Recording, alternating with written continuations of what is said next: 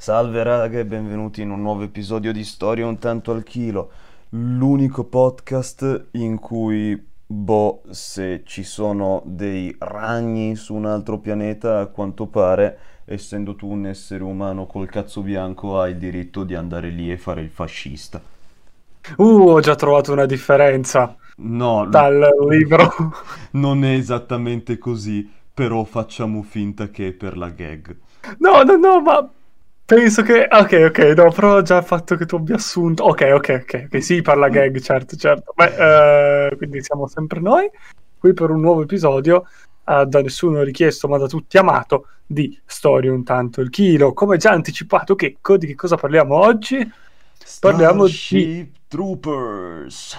Un libro e un film e una serie tv e un sacco di videogiochi e nessuno conosce niente a parte il film e già il film è misconosciuto. Quindi, Sì, bene. esatto. Ecco, ho visto tutto, vero?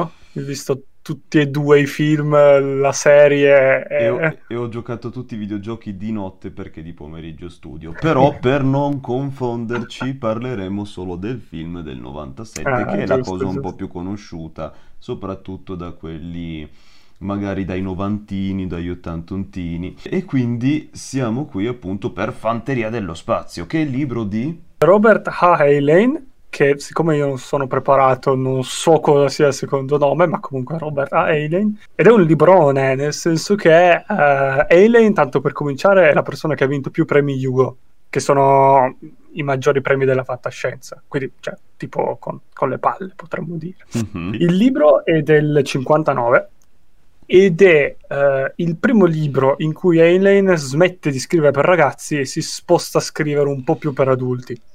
In realtà lui dice che è ancora un libro per ragazzi, ma gli dicono che è un libro troppo per adulti e lui dice che quando era ragazzo leggeva libri per adulti, quindi shut up e questo è un libro per ragazzi. Ha perfettamente senso, Sì, meraviglioso. sì, sì. No, ma poi, poi- poi lo capisco, cioè, tipo, voi libri per ragazzi di solito sono troppo facili, io volevo fare qualcosa di un po' più challenging. E porca miseria, perché qua c'è, c'è tanta roba da, da spacchettare. Dal film che ho visto, credo che molti concetti chiave siano nel film, solo che il film poi preme l'acceleratore su alcune cose per dare più intrattenimento, ma ci cre- immagino che ci arriveremo. Come partiamo per la trama? Vuoi, vuoi fare tu? Ma non lo so, diciamo che, è che secondo me sono molto diverse, quindi questa era un po' una challenge. Io posso attaccare, vediamo tu che cosa, dove riesci ad attaccarti, vediamo Vai, vai cosa c'è, cosa non c'è. come il libro inizia. Il libro inizia con un'azione di guerra, perché è un libro, anzi uno dei romanzi che hanno caratterizzato, hanno, uno dei primi romanzi di fantascienza militare, per fortuna uno dei pochi. Ehm, Perché? no, niente, perché non è un genere che mi piace più di tanto, è Ah. semplicemente fantascienza con particolare enfasi sul militare e sulle azioni militari. Cosa che io faccio fatica a seguire già nei libri sulla seconda guerra mondiale. Qua ci buttano pure le astronavi di mezzo e tanti saluti a, Giusto. inizia con un attacco della fanteria spaziale mobile sul pianeta dei Pelle Ossa, che nonostante sembri un sacco pelle rossa, ma non penso c'entri, Spero ehm, di no. sono tipo degli Slenderman, da quello che ho capito. C'è questa fanteria spaziale mobile, che sono praticamente dei Doom Guy, nel senso sono questi tipi con l'esoscheletro proprio da fantascienza, che quindi fanno tutto e di più e vanno su questo pianeta e devono ehm, saltellare per questa città, lanciare queste bombe incendiarie e cercare di danneggiare il più possibile uccidendo il meno possibile. Ok, quindi è terrorismo Sembra-. No, terrorismo ammazzi anche la gente, anzi, magari ammazzi il più possibile. Qua non- in teoria dovrebbero ammazzare il meno possibile, poi dopo viene anche forse spiegato perché, ma in realtà è più per far capire che tipo di guerra possono combattere i, mh, la fanteria spaziale mobile, ora qua nel libro, nella prima, e poi ti butta subito nell'azione, così ti prende subito Giusto. Carino, c'è, c'è sto tipo qua, adesso non, non mi ricordo la trama del, del particolare, c'è già qualcosa su trovare, cioè c'è un suo che viene ferito, ma insomma è lui che saltella, tira due bombe e poi viene ripreso su dall'astronave. Fine della, de- della scena. Ok. Guarda, Mm, la prima scena del coso era simile ma diversa, nel senso che la ok, belle- parte della bellezza di questo film è l'essere intervallato da della sorte di TG interattivo, quindi è come se, o più, più che altro è come se fosse un sito internet dove tu eh, cerchi informazioni sulla fanteria spaziale mobile e sull'intero impianto dell'esercito di questo- di questa terra del futuro. Mentre ci sono delle cose palesemente, smaccatamente propagandistiche, ma proprio propagandistiche come te li immagini i cinegiornali degli anni 40, sia statunitensi che Sì. italiani, eh, fascisti, ed è quella roba lì, cioè proprio ah, joinaci nella guerra, eh, abbiamo le armi, abbiamo i soldi. E quindi Hanno anche le all'inizio, belle donne. sì, certo, che di solito fanno parte. Eh, eh, qui è, è bello, cioè ci saremmo arrivati dopo, ma qui, dato che me l'hai tirato in ballo, è bello perché è un mondo incredibilmente, a quanto si vede, almeno paritario.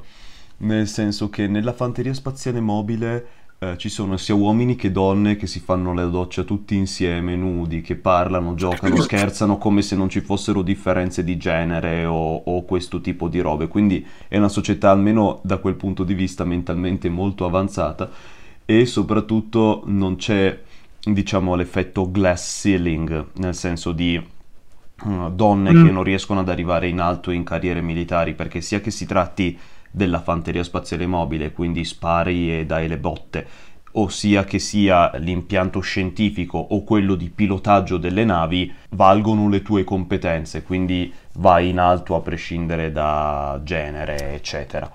E, guarda, sì, Helen, no, poi ne parliamo più avanti, ma ha un concetto di parità tutto suo, come ogni concetto che ha, è tutto, tutto suo. ok. Ehm, quindi E, inizi- iniziamo a e- dire che la fanteria spaziale mobile è comunque un corpo maschile. Le donne ci sono, ma solo nella marina, cioè guidano le astronavi, ma non partecipano nel combattimento attivo. Questo perché... mh, eh, boh, cioè, spiega perché gli uomini non, non guidano le astronavi, che è perché le donne sono più brave. Carino, perché tra l'altro l'ha scritto nel 59, questo lo Mm. diceva nell'introduzione, quando eh, in Italia le donne non potevano ancora prendere la patente, Ah, nice. qua guidavano le astronavi. Figo, eh? Perché ah, comunque le donne non possono essere nell'esercito. Mm, ma poi magari lo vediamo più avanti, traiamo delle conclusioni più avanti. Ok, e Ehm, comunque giusto per concludere appunto la mia scena vai. iniziale, il concetto è che appunto scena di, cioè come se fosse un TG in una zona di guerra a un certo punto e quindi il giornalista che è lì che veste questo el- esoscheletro mentre sta facendo il servizio con gli altri sullo sfondo che stanno ammazzando degli aracnoidi e poi vedi che la scena si chiude con un aracnoide che prende questo giornalista, lo infilza, lo squarta e dice un anno prima e ti riporta a un anno prima. E conosciamo i eh, nostri quattro protagonisti, o meglio, il film si incentra principalmente su quattro personaggi, molto di Quattro? più magari Ok. su uno, che immagino sia il nostro protagonista comune. Vediamo se tu mi sai dire i nomi giusti. Non so se è un nome, si chiama tipo Johnny Rico o qualcosa del genere. Mhm. Johnny Rico c'è ed è ovviamente appunto Ok. il protagonista principe principale che Ah. ehm, appunto sta finendo il suo percorso di studi insieme ad altri tre amici che sono Dizzy, Carmen e Carl che eh, Carmen, Carmen Sita, yeah, yeah, yeah, lei c'è. Ah, ok. Allora, Carmen joinerà il corpo delle- dei piloti e delle pilotesse, che non mi ricordo Marina. esattamente come si chiama. La ma- sì, probabilmente la Qua la Marina. chiamano la Marina. Ok, Sì, sì, sì, sì. Comunque quelli che si occupano appunto di guidare le, le- le- le navi. Poi c'è Dizzy, che è questa sua compagna che ha una crush per Rico fortissima e che eh, lo, lo, lo joinerà appunto nella fanteria spaziale mobile. Sì, è molto divertente Eh. il fatto che tipo Rico non sa cosa fare della sua vita, la sua ragazza che è Carmen gli fa Ah, io mi unirò alla Marina. Ah, allora Ah, sta con Carmen. sì, sta con Carmen. Uh, E allora- cambiamento, ok, vai, vai, E vai. allora fa, va bene, allora io magari mi unisco alla fanteria spaziale mobile, cosa che lo porta a litigare coi suoi, perché i suoi vorrebbero che lui tipo si laureasse, che diventasse avvocato o dottore, non mi, una di queste due cose. E lui dice no, perché io voglio diventare, eh, voglio diventare un cittadino, non mi accontento di diventare civile. Probabilmente sarai tu quello okay. che riuscirà a spiegare meglio la differenza tra cittadino e civile, anche se io mi sono annotato un paio di frasi. C'è Dizzy, Carmen, Rico e c'è Carl. Carl che entrerà a far parte del corpo scientifico e adesso mm. io, tu hai il cellulare a portata? Sì. Ok, ti mando su Telegram chi interpreta Carl. Oddio, chi crispo è? E, e Barney. Ma fra! E, ah, eh, che cazzo si chiama? Quello oh. che voi conoscete come Patrick... Uh, coso? La... Downey Jr. No. No. Uh, cosa? Sì, sì, sì. Eh, comunque, Barney Stinson di How I Met Your Mother eh, tale eh, porca miseria il nome. Never be prepared, ready or competent. Come dice Neil Patrick Harris Neil Patrick Harris. Neil Patrick Harris esatto che eh, dieci anni, beh non dieci esattamente, ma otto anni prima di eh, e alla fine arriva mamma, andava a fare, andava a prendere parte nel corpo, nel corpo scientifico dell'esercito. Ed è, e credo che sia ecco per questo perché è uscito un po' spanato. Ed è anche per questo credo che gli hanno messo lo Starship Trooper di Star Wars in camera co- un po' come doppia cheat. Mm.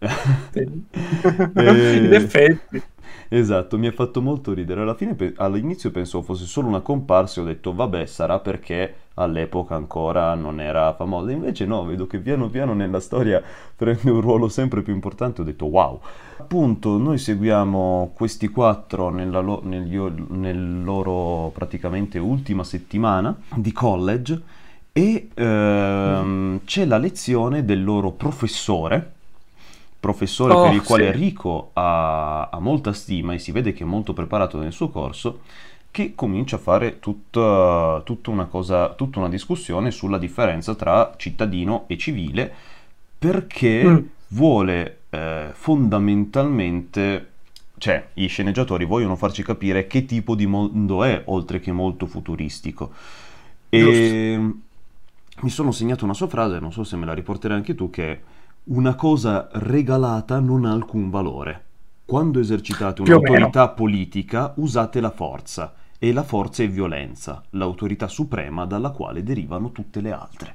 Capire da soli le cose okay. è l'unica verità che abbiamo veramente. Usate questa libertà. Ok, w- wait, oh, ok. Mm. Sì, è ben riassunto, ok. ok. A questo punto mi aggrappo eh e beh. infatti il concetto qui è che siamo in una democrazia, uh, ma è una democrazia in cui gli unici con il diritto di voto sono quelli che hanno dedicato almeno due anni della loro vita al servizio della comunità, che poi vuol dire il servizio dello Stato, che poi vuol dire il servizio militare, la leva, la leva militare. Esatto. Non obbligatorio, assolutamente su base volontaria, questo è, è fondamentale. Se non la fai non voti e non puoi neanche essere votato questo sistema in teoria è messo a punto, è messo a punto per um, fare in modo che gli unici che possano poi detenere il potere siano dei cittadini che uno sono stati eh, sono predisposti appunto a servire lo Stato, quindi la comunità, e due a, eh, sono stati addestrati a un senso di responsabilità. Se non, ha, se non, nei confron- se non eh, venendo promossi e quindi nei confronti dei propri eh, sottoposti, almeno nell'uso delle armi e così via, nel senso di avere in mano la responsabilità della vita altrui e capire che cosa significa. Questo in teoria è il meccanismo mentale che eh, mm. renderebbe questo sistema funzionante. Poi, poi, poi magari ne parliamo di, sì, dei ah, dubbi. Poi credo che anche una delle cose che possa funzionare in teoria è lo sviluppo del cameratismo, nel senso di sì. tu vivi per tanto tempo con determinate persone con cui mangi, giochi, scherzi, ti ci alleni, vai a combattere insieme e sei disposto a morire l'uno per l'altro e quindi, come dicevi anche tu prima, appunto, l'insieme, la comunità ti instilla nella testa che viene prima del tuo bisogno egoistico. Sì, Poi, poi magari ne in parliamo. teoria. Però, in teoria. eh, esatto. A questo aggiungiamo il fatto che um, adesso non so come lo trattino nel film, però nel libro, in teoria, e adesso aspetta, c'è la possibilità di non finire a fare servizio militare attivo, quindi un po' come quando facevano la leva militare da, da noi, ma mh, andare tipo in scientifica come fa Carl, che c'è Mhm. anche nel libro, o fare il pilota, che poi tecnicamente non è che vai lì a, a- a sparare direttamente alla gente. Il punto è che almeno nel libro non è una scelta che fai tu. Il nostro simpatico Rico, eh, Johnny, come lo chiamano sempre all'interno del, ehm, del libro, non vorrebbe fare eh, la fanteria spaziale perché tu- anzi lui arriva con dire tutto ma non la fanteria Ok. e poi lo mandano in fanteria perché non lo ritengono adatto nessuno degli altri. ehm, lui si era, si era iscritto anche in Marina come Carmen Sita, che non è la sua ragazza però nel libro, ma vabbè. Eh, si era iscritto in Marina per pilotare le astronavi, gli hanno detto non sei abbastanza bravo in matematica, eh, ti rifiliamo in fanteria. A differenza dell'amico Carl che invece è bravo e va a finire nella scientifica e così via. Quindi in realtà, almeno nel libro, non puoi, non sei tu che scegli se sparerai o non sparerai. Mm, Com'è nel film? Vabbè, ti fanno vedere che loro controllano i loro risultati e tipo sì, Rico di, di matematica eh, si attesta al 35-36%, mentre invece tipo i suoi, i suoi compagni, cioè Carmen e Carl, sono tipo oltre il 90%, perché loro desiderano entrare Mm. in quei corpi di base. Mentre lui, vediamo fin da subito, sempre appunto in queste un po' scene iniziali, comunque college statunitense futuristico, che eh, lui gioca a, a rugby, e tra l'altro gioca a rugby con Dizzy, che è la, che è la ragazza che poi lo joinerà nella fanteria spaziale Mhm. mobile. E quindi lui è molto bravo a correre, a saltare, a fare piroette, a- ad abbattere, gli, a Ah. placare gli altri e quindi la fanteria spaziale mobile è proprio il suo. L- nel film la- il corpo in cui andare è appunto è una scelta e tu praticamente porti il tuo plico di fogli al tizio che ti, che ti deve iscrivere al determinato corpo e, e lui semplicemente ti mette là. Però questo mi ha fatto un po' ridere. Rico arriva da questo tizio, gli dà il, eh, gli dà il tutto e gli dice voglio andare in fanteria spaziale mobile e il tizio gli fa ah congratulazioni figliolo, la fanteria spaziale mobile è ciò che ha fatto di me ciò che sono adesso. Disse l'uomo con una mano, prost- con una mano Sì. eh, di ferro e senza le gambe. Eh, sì, sì, sì. dici, ok, porca ok. puttana.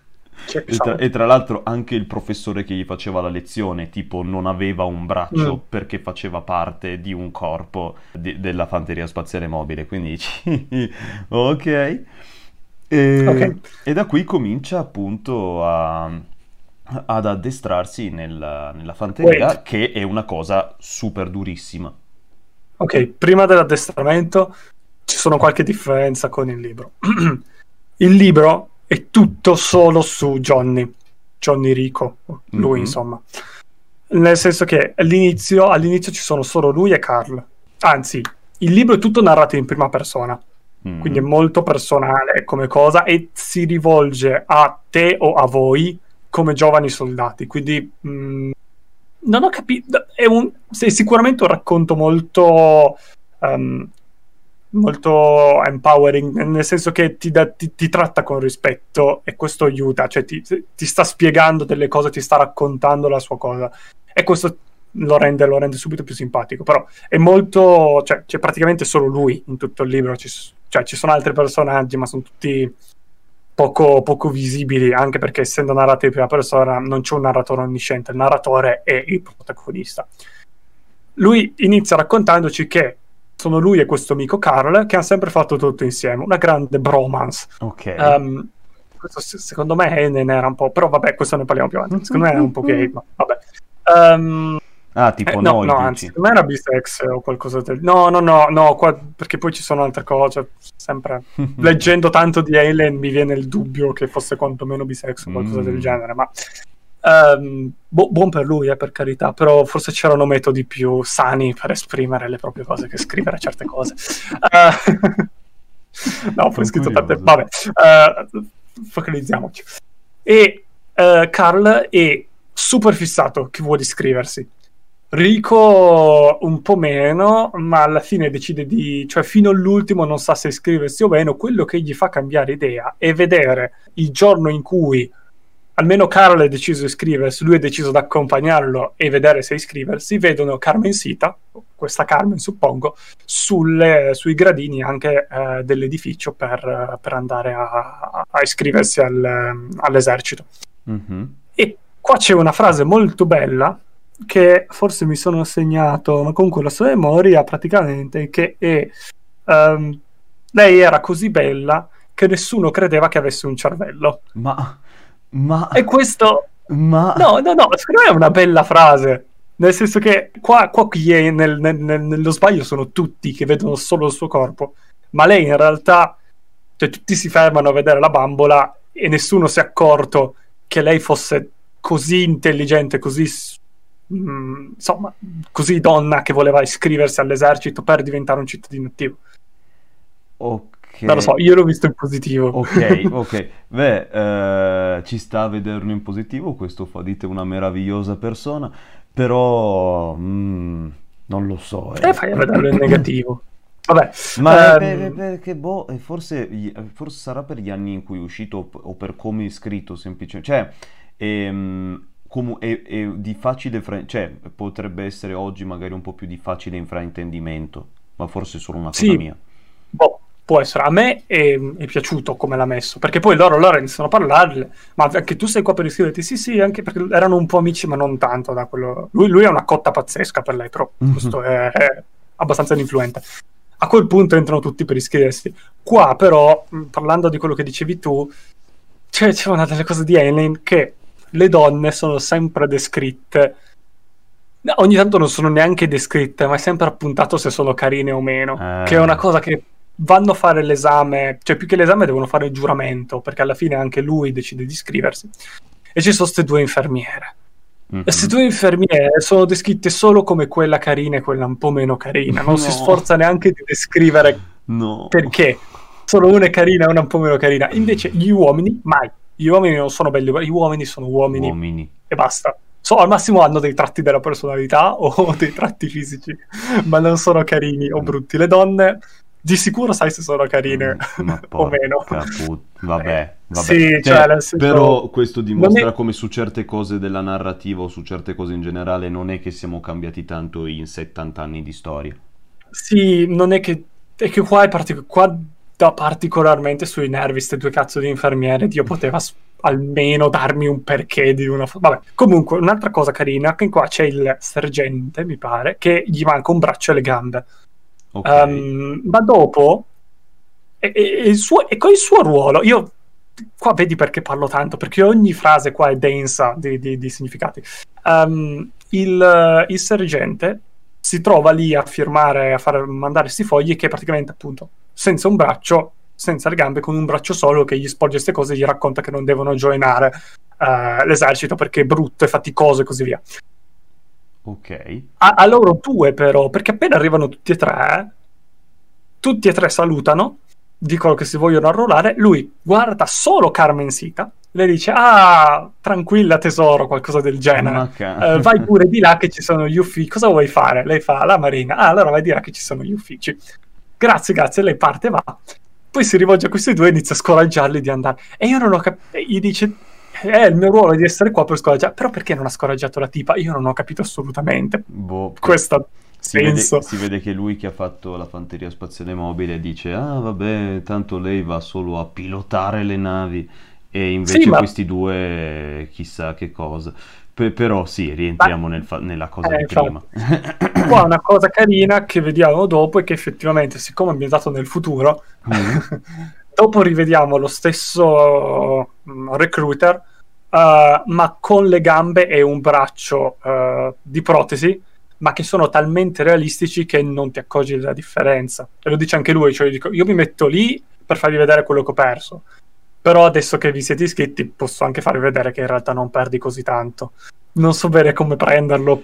Ma ci, boh, ci sta beh, più che altro in tutto, il, um, in tutto il film c'è gente con, con, le protesi che non sono realistiche, nel senso che sono proprio metalliche, cioè sono fatte di metallo, ah, no, le vedi. No però sì, vedi che con quelle protesi possono farci più o meno di tutto, quindi il concetto è che a un certo punto quando vedi un protagonista che perde un arto e non muore dici vabbè glielo sostituisco ne pace ti cominci a preoccupare nel momento in cui lo trafiggono eh, ma, ma, ma, Sì. quella, ma quella poi è un'altra storia Di- Sì, ti dico, per il resto più o meno tutto uguale. Non c'è la tipa Dizio, come si chiama? mm, c'è solo lui, Carl e l'altra tipa. Vanno tutti e tre a iscriversi. Back to you, raccontami com'è il campo di addestramento. Allora, Johnny Rico arriva, eh, si mette in fila con, con tutti gli altri e arriva questo baffatissimo Sergio, beh, baffatissimo no, però arriva questo sergente tutto d'un pezzo a cui hanno dato il doppiatore italiano che di solito fa proprio quei personaggi di, tipo que- di, quel tipo lì e gli dice ok, statemi bene a sentire figli della merda. Gli fa molto un Mm. discorso tipo come era and- erano già andati in voga negli anni precedenti, alla Full Metal Jacket o Generale Eh, esatto. Gentiluomo. Quindi è una roba tipo ok cicci, in questo corpo io non vi faccio sudare, io vi faccio disperare. Voi vorrete riattaccarvi al seno di mammina. Se non vi sta bene, potete firmare quando volete il modulo che vi permette di andarvene e percorrere la via della vergogna e uscire da quella porta e non tornate mai più qui, anche perché credo che non possano tornare più legalmente, cioè una volta che si ritirano non possono più per tutta la vita diventare dei, dei cittadini attivi, almeno Certo. non nella fanteria spaziale mobile, ma credo in generale. E questo sergente fa: eh, Chi di voi si crede, si crede all'altezza di questo corpo? Uno alza la mano e dice: Bene, vie- eh, vieni qui a, a- a fronteggiarti con me. Vedi che in 5 secondi lo sbatte a terra e gli rompe il braccio e, e lo, e lo manda a fanculo, no? E, e dice qualcun altro? Arriva la tipa, Dizzy, che era appunto la, la compagna di classe con la crush per Rico, e, e gli fa: "Ah, Ti sei arruolata anche tu? Sì, va bene, fammi vedere quel che sai fare. E tipo si danno le botte per due minuti e vedi che questa Dizzy se la cava in un poco. E infatti lo, Mm. lo- lo mette addirittura in difficoltà. Ed è per questo che prima ti dicevo che ci sono diverse scene che mostrano sia empowering femminile che il fatto che ci sia completamente appunto parità di genere, nel senso che appunto nel, nel corpo spaziale mobile ci sono eh, sia donne che uomini che dormono insieme, mangiano insieme, si fanno la doccia insieme, scherzano e giocano insieme, insomma, eh, senza ne- nessun problema di pudore, di cose, o qualcuno che dice, ah, tu sei una donna, non, è, non puoi mica fare le robe, e poi la scena in cui questa donna magari gli apre il culo, no. Eh, niente di tutto questo. Praticamente eh, all'inizio eh, Rico, a Rico gli sta un po' sul cazzo, no? Che è arrivata Dizzy perché dice mi hai seguito solo perché hai una crush con me, ma io ti ricordo che sto con Carmen, quindi non mi rompere le palle. Ok. Eh, però che cosa succede? Carmen che è entrata nel- nella marina a un certo punto gli manda un videomessaggio molto bello, ancora in, eh, Mm. in dischetti, e gli dice guarda, eh, io sono così presa che forse la cosa migliore è se eh, smettiamo di, Sì. di- di- di frequentarci, no? E allora lì, vabbè, co- ricomincia un po' a, a riavvicinarsi a Dizzy e tutto. Qual è il problema? All'inizio vedi che fanno esercitazione principalmente con i fucili da laser tag, quindi con, eh, Ok. con quelli appunto per, per, Mm. che si usano ancora oggi nelle sale giochi. E poi ah, a un certo punto dice: Ok, adesso andate in esercitazione con i fucili veri. Johnny, dato che tu sei il più bravo di tutti, fa il caposquadra. Mentre sono a fare questa esercitazione, uno dei loro compagni ha l'elmo che non va perché eh, è troppo grosso rispetto alle sue dimensioni. Glielo fa, Ok. glielo fa togliere. Una sua compagna, per sbaglio, inciampa, gli parte un colpo di fucile che fondamentalmente perfora il cranio al tizio. E questo, po- e questo porta a il tizio che muore, la tipa che si era iscritta per diventare una politica che se ne va perché Mm. lo shock è troppo grosso e tipo anche un'altra persona se ne va e fanno il discorso a Johnny del perché cazzo gli hai levato il casco brutto demente di merda? E, e allora mm, il generale chiede al sergente che lo addestra lei ritiene che questo individuo sia utile e recuperabile? Lui dice sì. Bene, allora gli daremo Mm. la, la- la punizione esemplare. Praticamente prendono Johnny, lo legano a, a un muro e gli danno 10 frustate, proprio frustate che vedi che gli danno le frustate. Oh. Quindi Johnny riceve queste 10 frustate e proprio tu le vedi, lo vedi che lui subisce queste Mhm. 10 frustate e che cosa succede però? Decide comunque di mollare perché dice no, per colpa mia è Mhm. morto uno e se ne sono andati due, io mi devo vergognare, faccio schifo e me ne vado a casa. E allora firma il modulo per andarsene e eh, prima di, di andarsene appunto chiama i suoi e gli dice mamma, papà, eh, sto per tornare, mi dispiace, vi avrò delusi e i suoi genitori fanno no, non ti preoccupare, dai, stai tranquillo, ci vediamo a casa, poi, poi ne parliamo con calma. Però Mm. la, la chiamata si chiude bruscamente. Fa per andarsene quando vede che tutti i suoi compagni si ammassano davanti a dei giganteschi schermi Mhm. per, eh, per una notizia dell'ultima ora.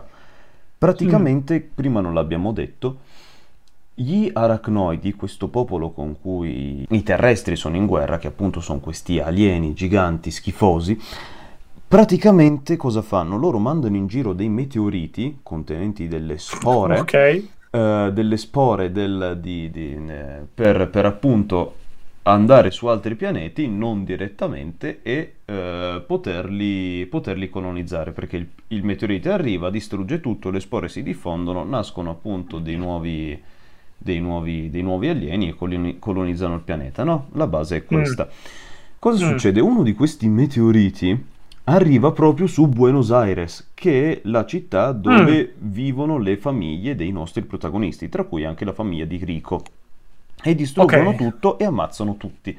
E allora eh, Rico dice: Ok, no, col cazzo che me ne vado. Io adesso vado sul Mm. pianeta degli aracnoidi e gli apro il culo. Ok. Ti sento provato. Ha finito l'addestramento a sto punto. A questo punto sì, finisce l'addestramento ufficialmente, lui e i suoi compagni che un pochino abbiamo anche imparato a conoscere, oltre Dizzy abbiamo altre 3-4 persone che gli sono vicine che sono dei comprimari, abbastanza anche importanti, e quindi sì, lui finisce l'addestramento e comincia a essere spedito in giro per, in giro per il cosmo. Ok. Ok. Non so se si è visto, ma io qua ho... Cioè si è visto. Di sicuro non si è visto, ma ho- non so se si è sentito, ma ho sfregato le mani compiaciuto. Perché ce n'è da dire sull'addestramento. Oh, adesso ci divertiamo. Ok. Eh, Perché Helen bisogna capire che mh, a differenza di Asimov o altri romanzieri di fantascienza che sono, sono meno, uno meno politici e due tendono più a immedesimarsi eh, nei racconti che raccontano e meno a plasmare ogni racconto attorno alla loro idea politica. In Helen ogni eh, romanzo si può star certi che più o meno eh, racconta le sue idee politiche, sono sempre le stesse.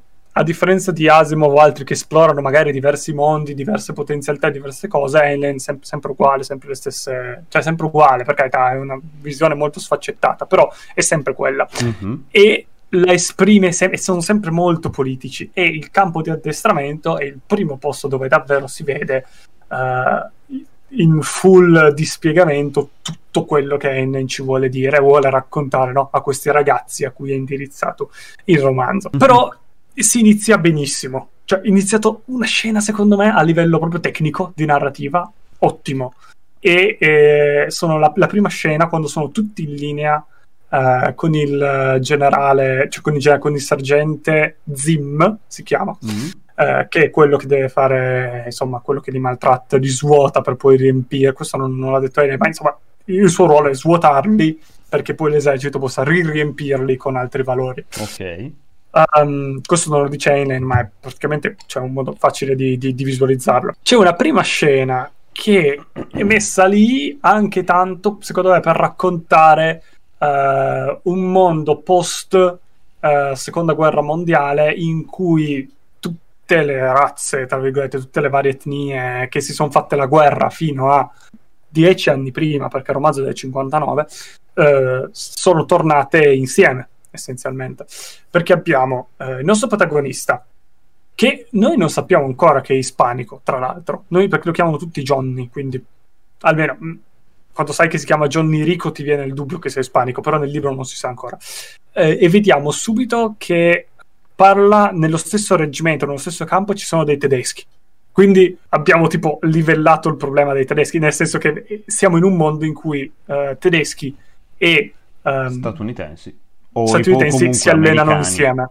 Esatto. Uh, no, perché lui non è neanche statunitense, lui è filippino, però oh. questo si scopre tipo alla fine proprio. Okay. Um, quindi abbiamo tedeschi e americani, perché noi diamo per scontato che sia americano, che uh, lavorano insieme. Come scopriamo che sono tedeschi? Solo perché quando tipo fanno l'appello, quando tipo loro dicono appunto che loro si sentono dei veri uomini, uh, esce il loro nome che è tedesco.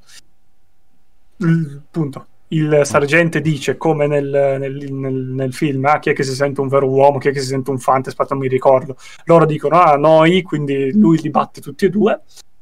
Tanti saluti. E a quel punto, e qua è anche forse anche più importante per la prospettiva americana sulla seconda guerra mondiale, sbuca fuori pure un giapponese.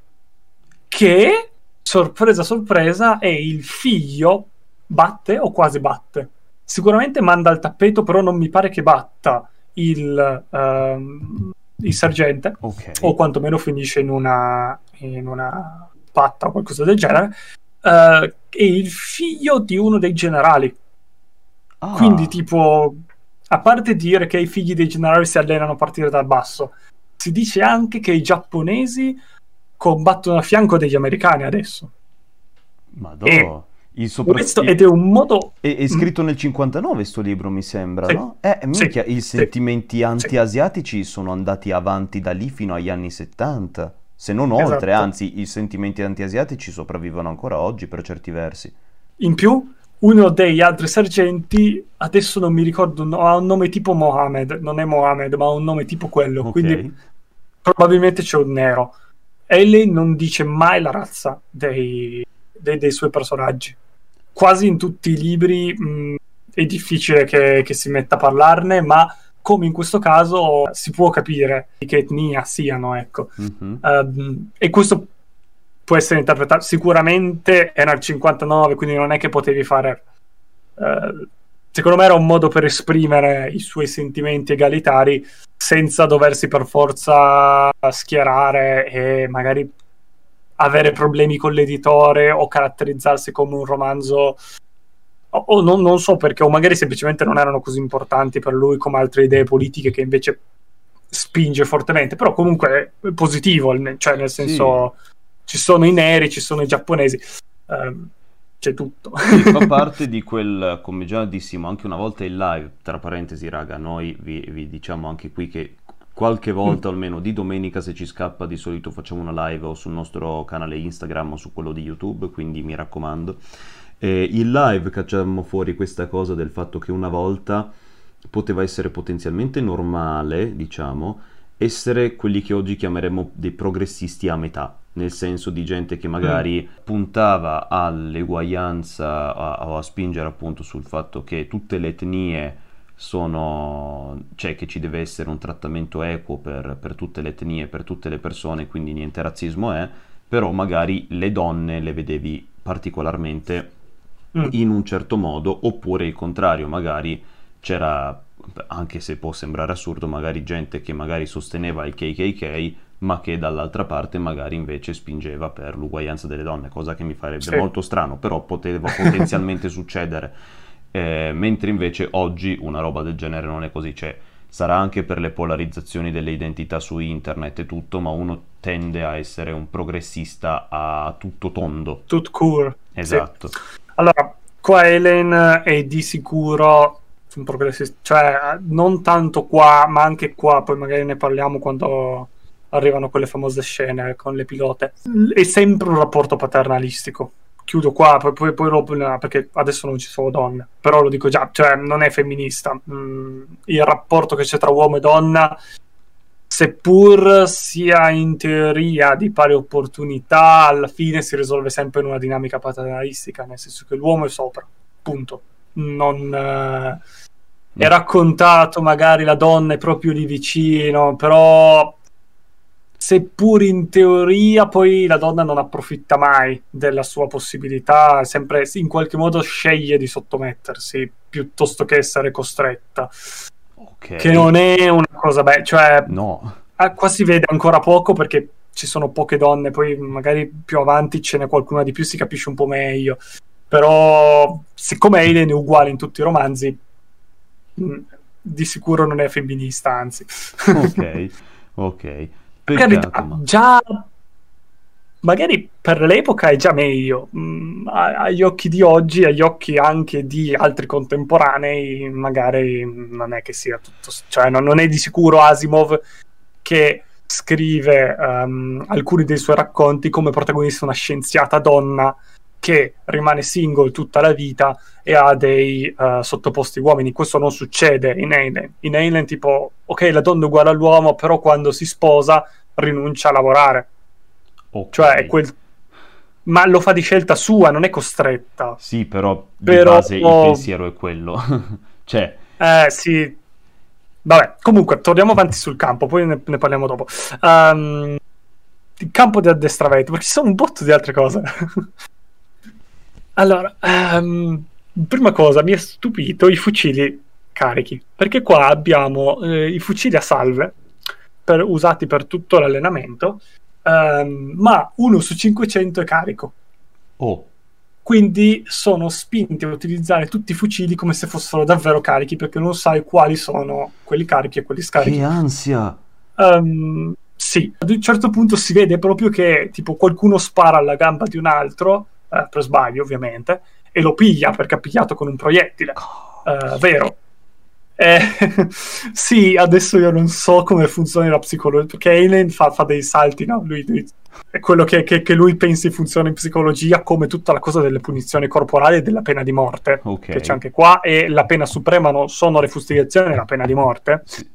Ok. Eh, lui, lui- lui più avanti racconterà come eh, in realtà sia un meccanismo innato dell'uomo, quello della, della pena corporale, perché il dolore è tipo una cosa innata, quindi, non- non- quindi tipo è, è naturale, cioè funziona meglio la punizione cultura, ehm, corporale rispetto alle altre punizioni, che non è vero, cioè, non- No. ma poi fa il paragone che tipo quando devi educare un cucciolo e se ti fai i suoi bisogni in salotto tu lo devi, cioè gli devi tipo mettere il muso nei, nei bisogni, gli dai due scappellotti no. e lui allora capisce. Ma no, non è vero. Ma non il- è vero. Cioè, cioè, non il- è vero neanche con i cuccioli di cane, figurati con della gente. Appunto. Poi io posso capire che Appunto. l'esercito deve insegnare la disciplina perché giustamente se tu devi essere tutto compatto per andare a fare determinate cose, invece ognuno si fa i cazzi suoi, è un problema. Però la, la disciplina la insegni in tanti modi. Che cazzo vuol dire che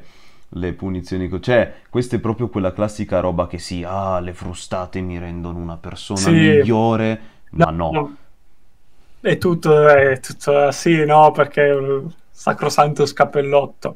Che, cioè, vabbè, lasciamo stare. No, nel senso, no. Però Alien, siccome era già famoso a sto punto e lui è molto convinto delle sue cose, te lo pone come una, non come una teoria, ma come la verità scientifica dimostrata, che però non è la verità scientifica, cioè, nel senso, non... non si, cioè, è una tecnica di narrazione un po', un po' fallà, cioè me lo presenti come se sia una verità assoluta, ma è una- può essere una verità assoluta nel tuo mondo, però devi mo- motivarmela all'interno del tuo mondo, non lo so, qua non è... mm, eh, sembra un po' buttata lì, vabbè, comunque, continuando. Uno, ci sono due episodi di frustate. Uno ehm, ha un tipo che ha osato colpire il sergente.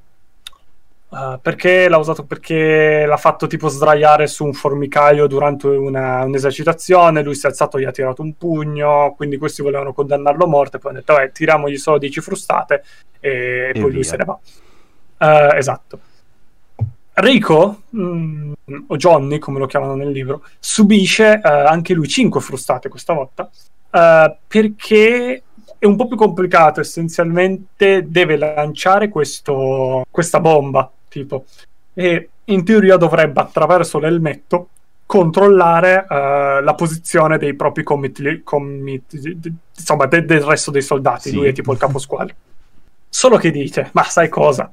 Io sono in campo aperto, non sono davvero su un altro pianeta che non riesco a vederli. Mi tiro su la, la- la visiera, vedo se c'è qualcuno dove devo tirare la bomba e la tiro. Mhm. Genio del mare questo. Quindi si tira su la, la visiera, tira sta bomba, la richiude e dice ah, ah, me la sono scampata. E mentre pensa me la sono scampata, tipo si frizza la tuta.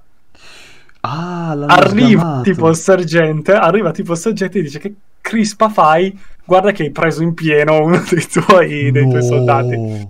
Ah, e quindi l'avresti ammazzato. Uh, shame on you, adesso te ne stai qui fermo per due ore. E tipo lui rimane fermo in statuta per due ore, tipo in piedi con la tuta gelida. E questo è figo, cioè, è figo, cioè.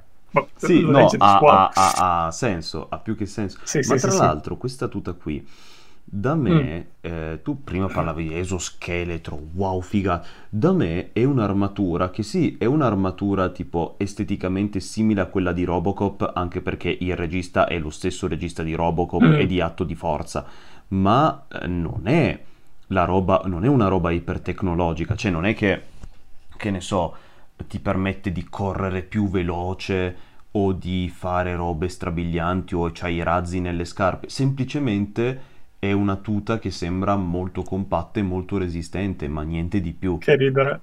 Tutto quello che hai descritto ce- lo fa questa tuta. Questa è una tuta da. Io dico da Doom Guy, ma da, da fantascienza, proprio tipo come te la, la tuta da, fanta- da soldato fantascientifico. Ha i razzi nelle scarpe. Non puoi usarla per volare, ma puoi usarla per tipo saltare per tanto. Ehm, è una- un'armatura resistentissima. Ehm, hai tipo sotto controllo tutti i vari parametri. È tipo Iron Man. Ecco, è la tuta di Iron Man praticamente. Però non può volare ed è un po' depotenziata, ovviamente. C'ha le, a- no, le armi non sono. Le armi tipo sono più o meno incluse nella tuta. Eh, hai dentro un sacco di schermi e di cosine con cui puoi parlare con i tuoi compagni, barra vedere la mappa e tutte queste cose qua. Quindi è un incrocio tra Iron Man e Doom Guy Ok, ehm, ci sta. dal videogioco di Doom. Mhm. Sì, sì, sì, no, è, è super figa. Quindi lui lo mandano lì, gli fanno, gli fanno ste frustate, poi lui è convinto di volessere tornare a casa. Qua però è diverso e secondo me è più carino. Ehm, cioè, forse ha più senso come l'hanno fatto nel film perché è un po' più facile da capire l'incidente e tutto. Qua lui se ne vuole andare a casa perché i genitori non hanno mai approvato che lui se ne sia andato No, nella infatti. fanteria spaziale mobile. Ehm, quindi sa che non potrebbe ecco, mandare una lettera, perché qua si mandano le lettere. Siamo negli anni 50, insomma, non è che si può pretendere di avere i videomessaggi. Eh, quindi lui tipo si chiede perché sono qua nell'esercito, mi picchiano se eh, faccio una cavolata durante un'esercitazione. Rischio di morire, perché in realtà tipo potevano anche ammazzare, cioè potevano anche condannarmi alla pena di morte per quello che ho fatto. Ehm, a casa mi odiano perché ho fatto questo. Soffro tutti i giorni. Che- chi me lo fa fare di stare qua? E a quel punto gli arriva una lettera dal suo professore di filosofia. Del, Ok, che immagino sia superiori. quello che ho citato prima, tipo. Sì, esatto, più o meno lo stesso, forse ha perso un occhio qua, qualcosa del genere. Che è stato sergente proprio in Fanteria Spaziale Mobile, o qualcosa del genere, adesso non mi ricordo. E lì io non mi ricordo niente di quella lettera, gli dice qualcosa di propagandistico, lui si riprende bene, punto. Cioè, Ok. quello è tipo il livello. Ehm, in più, lui vede, e questo è anche abbastanza. cioè, mi piace che nel libro il punto non sia tipo, oh no, ho fatto una cazzata, della gente se è dovuta andare per me, tanto vale che me ne vada anch'io. Qua è tipo, perché sono qui, nessuno mi vuole qui, ness- cioè, ho fatto. Cioè, ne- a- tutti mi odiano a casa perché sono venuto qui, qui non trovo un mio senso. Secondo me è un po' più introspettivo, però ci sta perché è un libro, nel senso, hai più spazio per queste cose qua. No, sì, lì vedi che tipo i suoi amici sono dispiaciuti perché comunque lui è un buon caposquadra e sono lì appunto, come ti ho detto, sono tutti dei cons- è, è- è una bromance tra praticamente eh, 20 persone, quindi è più una roba del, del tipo ci mancherai e tutto. Ehm, e poi appunto Qua come si abbiamo- conclude? Ah. Eh no, ancora tutte le cosine. Catroia.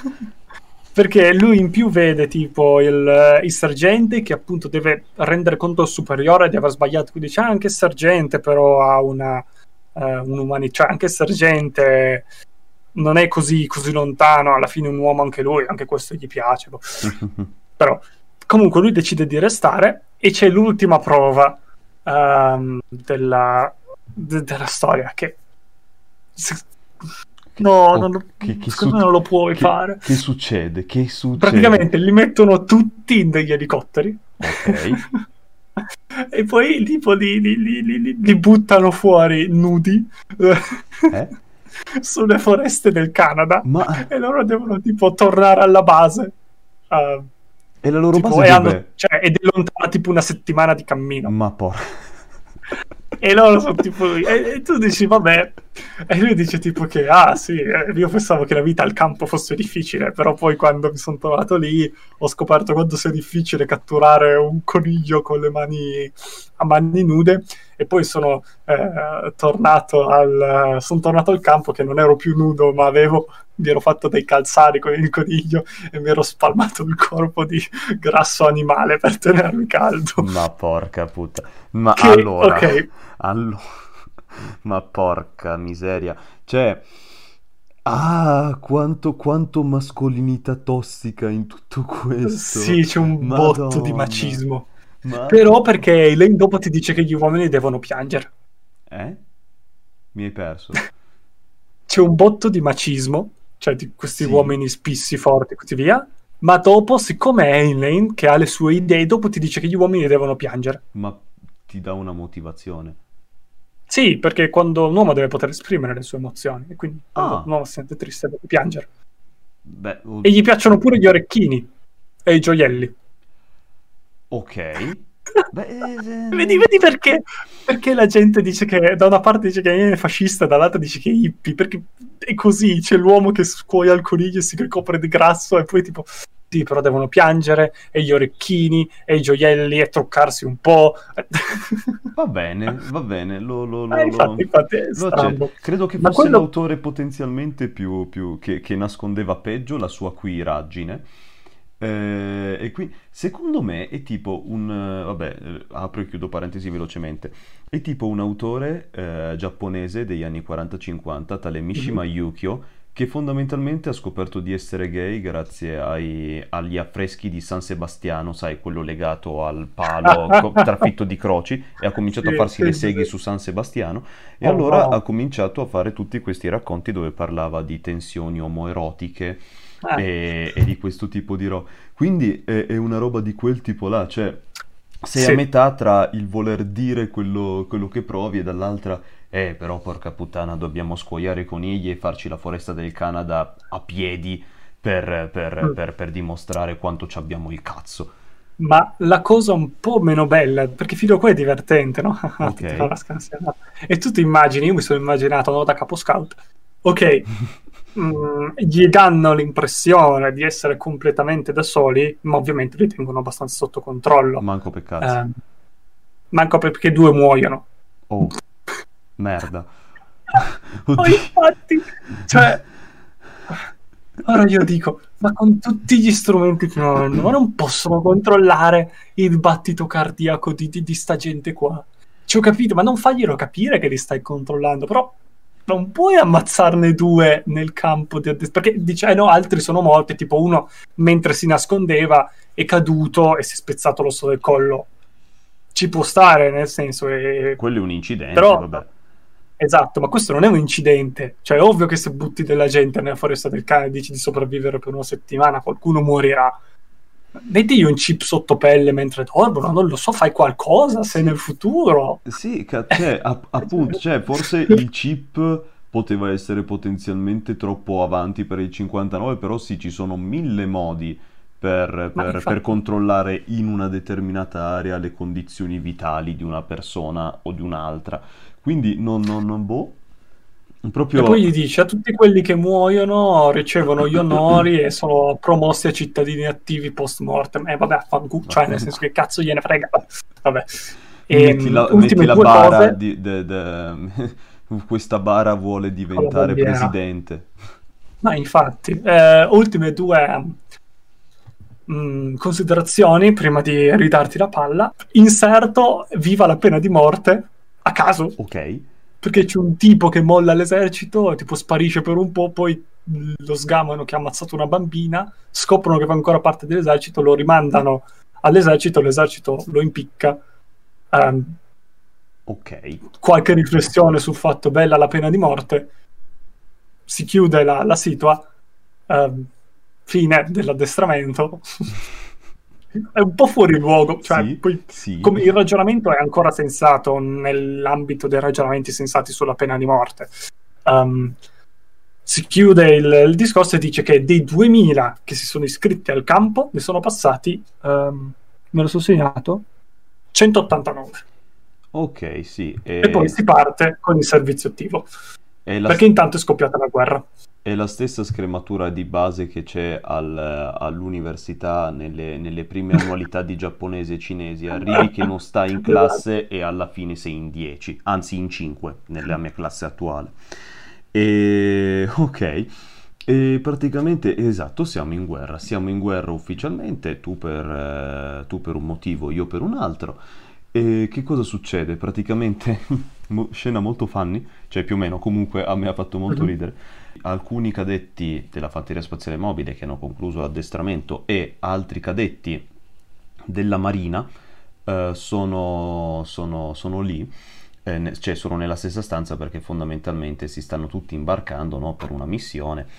E che cosa succede? Praticamente eh, Johnny rivede eh, Carmen, che ormai è la Mhm. sua ex, va lì, ciao, come stai, come non stai? E, sai, l'ho presa un po' a male. È solo che la roba è che c'è anche un altro cadetto della, della Marina, Mhm. o praticamente non è solo un cadetto, era il suo istruttore, e da, da delle scene precedenti, perché a volte c'è un po' di switch tra ehm, Johnny e Dizzy e Carmen nel, nel suo addestramento, e vedi che questo istruttore praticamente fa delle avance dall'altra parte anche accettate, quindi Johnny si prende ancora più a male e, co- e comincia fondamentalmente a fare questa rissa da bar con, Mm. con- con- con il pilota.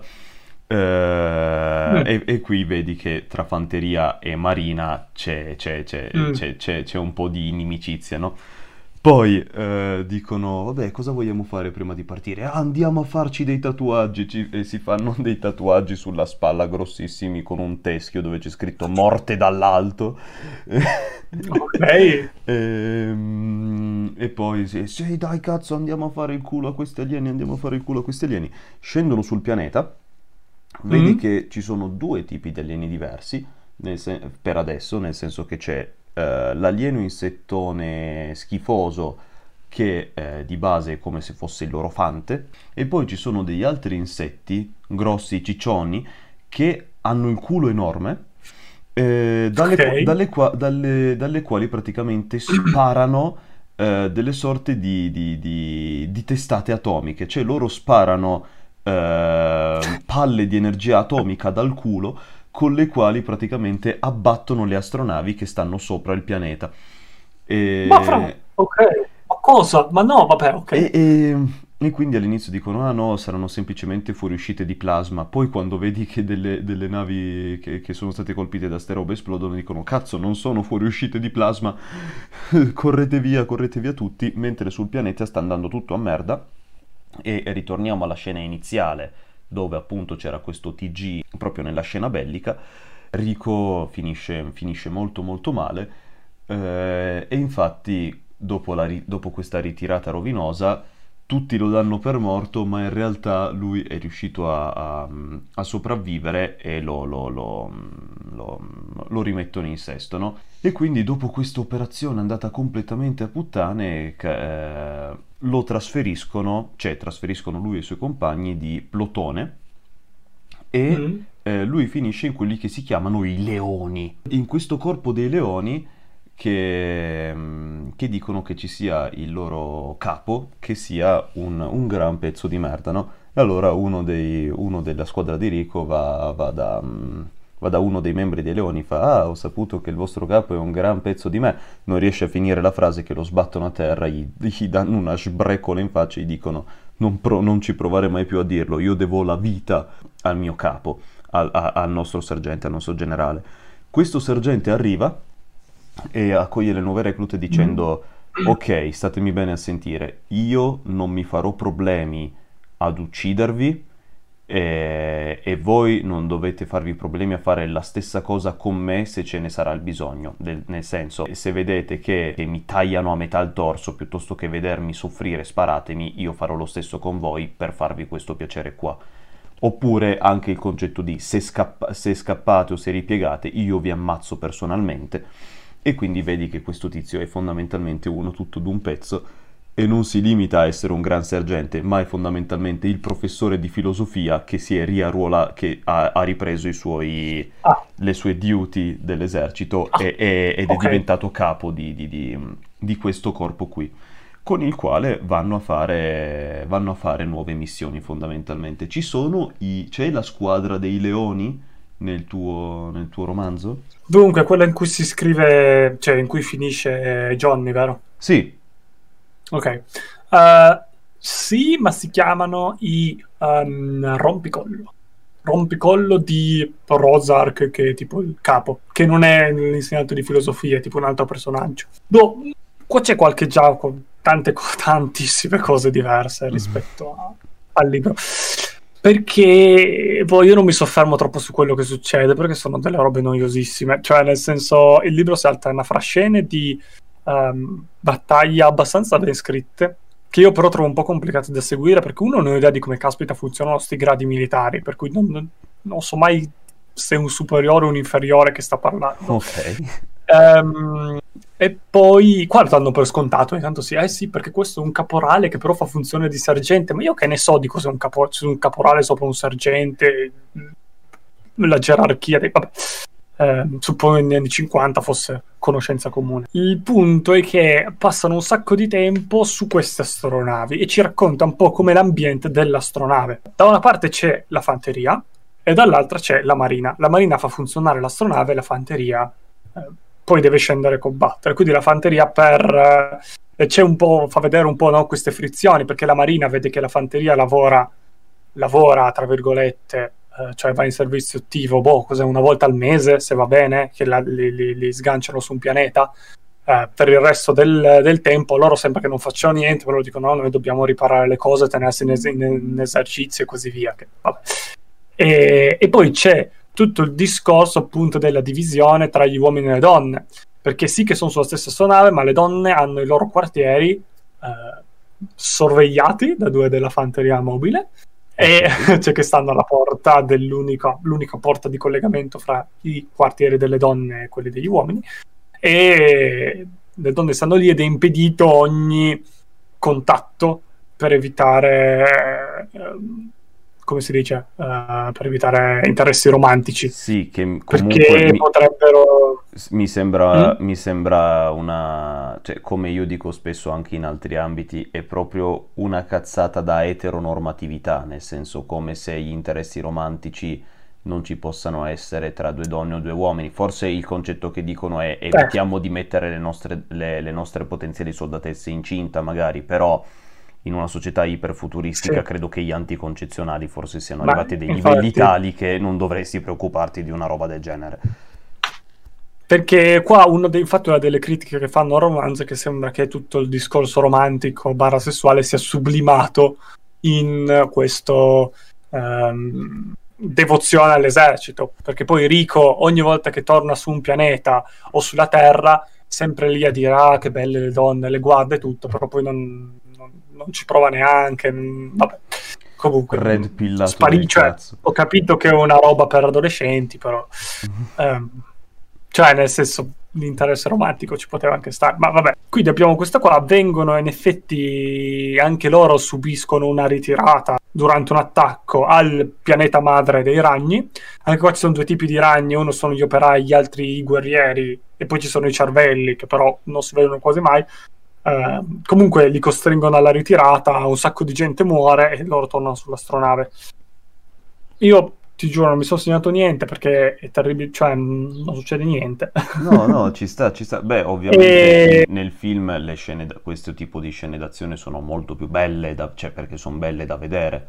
Ba- oltre sì. che Paul Verhoeven, eh, che è il regista, e appunto arrivando da robe come Robocop e Atto di Forza ti sa fare le scene d'azione fantascientifiche fatte per bene, quindi ma comunque è, qua... è, proprio figo. No, io qua posso dire che il libro si divide tra scene da, eh, d'azione su, di, di, guerra scritte bene, però poi si riassumono se l'azione va a finire bene o male, perché non è che succeda più di tanta roba, magari c'è l'occasionale ferito da salvare, ma non è che a livello di trama ti diano tutto sto spessore. Scene mh, di mh, teaching eh, in cui un, o lui ricorda o c'è un insetto o c'è qualcuno che spiega che sono di una noiosità morbosa e scene di vita sulla vita dell'astronave che sì sono interessanti ma non è che mandano avanti o fanno crescere o cosa una cosa che però c'è nel tuo e non c'è nel mio sono i rapporti de- dei possibili conflitti interpersonali mica la moto fuori i motorini vabbè. Um, non so se l'hai sentito ma sì, il microfono l'ho sentito minchia. Ecco. Um, dicevamo, quindi nel, nel eh, libro non ci sono conflitti, sicuramente non ci sono conflitti tra eh, inferiori e superiori, che è una cosa che nell'esercito succede, qua no, perché i superiori sono tutti bravi, gli inferiori capiscono che i superiori sono bravi, questa cosa si riflette su tutta la società, che non è, non, non è pensabile, ma vabbè. Eh, comunque, mh, mm, fa questa, questa guerra convinto della ritirata e uh, a quel punto lui direbbe di perché gli hanno allungato il servizio militare dai due anni fino alla fine della guerra. Uh, se lui si ritira prima può farlo ma perde il diritto di voto, quindi è costretto a rimanere fino alla fine della guerra. E a quel punto un suo amico gli dice: Ma perché non ti iscrivi alla scuola ufficiale? Io non posso farlo, non ho le capacità, però tu sei bravo, hai le capacità di comando, iscriviti alla scuola ufficiale.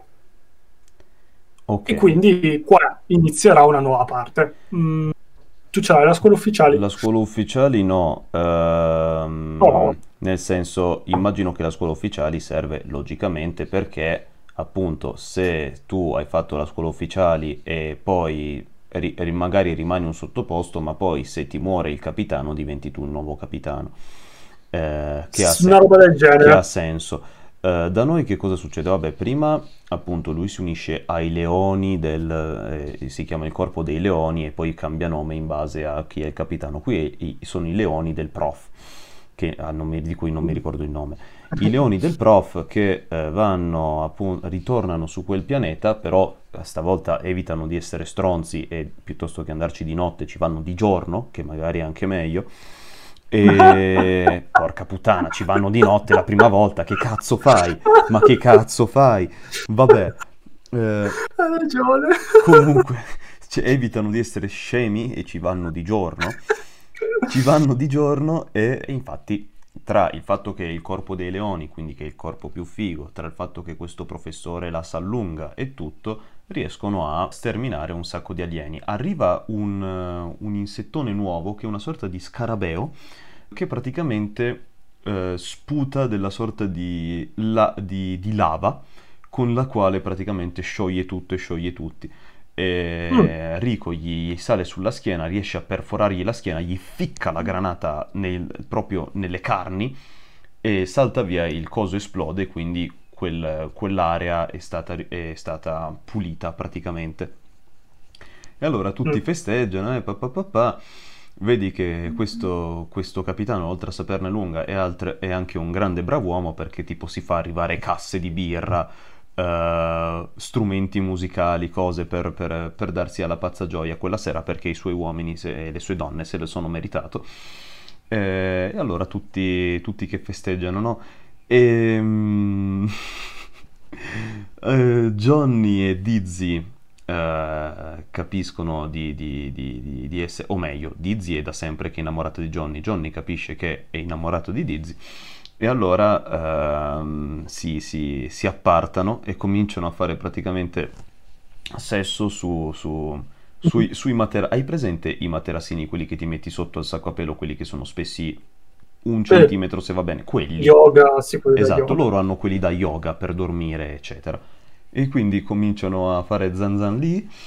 Arriva il, arriva il sergente che gli dice, ah, Rico, dato che tu sei uno dei capisquadra, uh, hai, devi venire con, con me, eh, ti aspetto eh, per discutere delle azioni domani, ti aspetto al quartier generale tra dieci minuti. Poi vede che c'è, che c'è Dizzy a letto che gli fa il saluto militare e gli fa: Ma facciamo tra 20 minuti. Io sono morto, ho detto che bello, okay. che bello. e quindi mm, que- questo tipo di scene qua. E, Eh sì, e questo film, cioè noi l'avevamo scelto perché doveva di base essere un film un po' cazzaro tratto da un libro figo. Ehm, il fatto è che è cazzaro fino a un certo... cioè nel senso ci sono queste scene qui, delle fighissime scene d'azione, delle scene ilari come questo, eccetera, però la, la- la- la componente riflessiva slash seria comunque non, non- non- è da sottovalutare.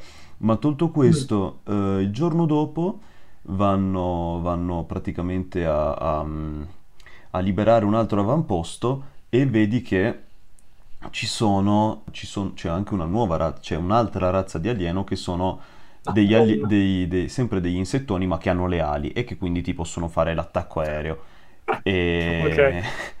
e infatti tipo prendono il tizio addetto alle comunicazioni, il, il prof, gli- dato che vede che non ha speranze, purtroppo gli spara e da lì ti fanno capire il concetto del io non esiterò a sparare per voi, voi non esitate a Mm. sparare per me. Praticamente vanno in un sottoposto militare dove però sono morti tutti, sono proprio morti Mm. tutti. Cominciano a subire un, un assalto e lì capiscono che è una trappola perché? Perché praticamente, come hai detto tu, ci sono degli insettoni che non sono semplicemente degli, ins- dei- degli insetti come tutti gli altri, ma sono i cervelli, che sono appunto quelli che Mm. li, li- li- li guidano. Capisci che questo insettone super intelligente gli ha praticamente teso una trappola e eh, cominciano a subire questo assalto. In questo su- assalto il prof eh, muore, eh, o meglio, tipo Mm. lo tagliano a metà e lui dice Rico, sparami, perché no, tanto non Ok, ce la sì. farei, sparami. E quindi lui perde, perde il prof, ma non solo perde il prof, perde anche Dizzy, perché gli, gli- gli insettoni gli ammazzano anche Dizzy. E quindi lui in Mm. un giorno solo si, si- si- si ritrova a, a- a perdere una marea di gente e a, e a- e a ritrovarsi fottuto completamente. Però perché questo si collega al discorso di prima? Perché eh, lui non fa nessun corso ufficiali, semplicemente gli muore il, il capitano e allora, dato che lui era il- ipoteticamente il più alto in grado, diventa lui stesso capitano. Punto. Mm. Ok, ok. E a che punto siamo del film? Giusto per Al capire. film siamo quasi alla fine, nel senso che adesso Ok. lui tipo celebra i funerali per Dizzy e, Mhm. e per il suo prof e finalmente si rincontra anche con Carl che è diventato Mm. un, un ufficiale del reparto scientifico ed è tipo vestito da, da, da, da capò, nel senso che ha proprio Sì. il, il, ehm, il mantellone lungo di pelle e il, e il cappello proprio da capo, da capò nazista, esatto. Ma perché? Eh, Vabbè, ok. Gli dice: Abbiamo scoperto dove, dove si trova uno degli insettoni cervelli, me lo devi riportare vivo perché così lo possiamo studiare, capiamo come funzionano e magari capiamo anche i piani militari di questi pezzi di merda. Mm. E, e- Mm, e appunto ok. si, si preparano alla sce- al, praticamente alle ultime scene che è l'invasione finale del, del, um, del pianeta dove si trova uno di questi cervelli. Allora,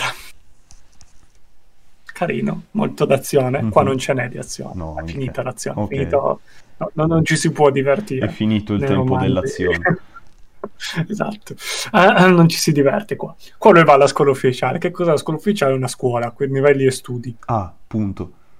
Figo, no? Mm. Perché per raccontare ehm, per un romanzo è divertente quando ti fanno le lezioni nel romanzo. È una cosa che io spesso ricerco quando ho finito la lezione ehm, a scuola, che tra l'altro è pure in remoto, posso prendere un romanzo e imparare di nuovo. No, Esatto. fantastico, è un I- altro i- professore i- mi racconta le cose. I romanzi, i romanzi per, per ragazzi di una volta. Vuoi staccare la testa dalla Mm, scuola? Bene, vai in questa scuola. sono in questa scuola eh, con una versione potenziata del professore di storia e filosofia del, del- del college, del liceo, insomma, quello lì figo. Eh, gli spiega ancora di più eh, questa storia no, di perché eh, la democrazia elitaria dell'esercito funziona così bene.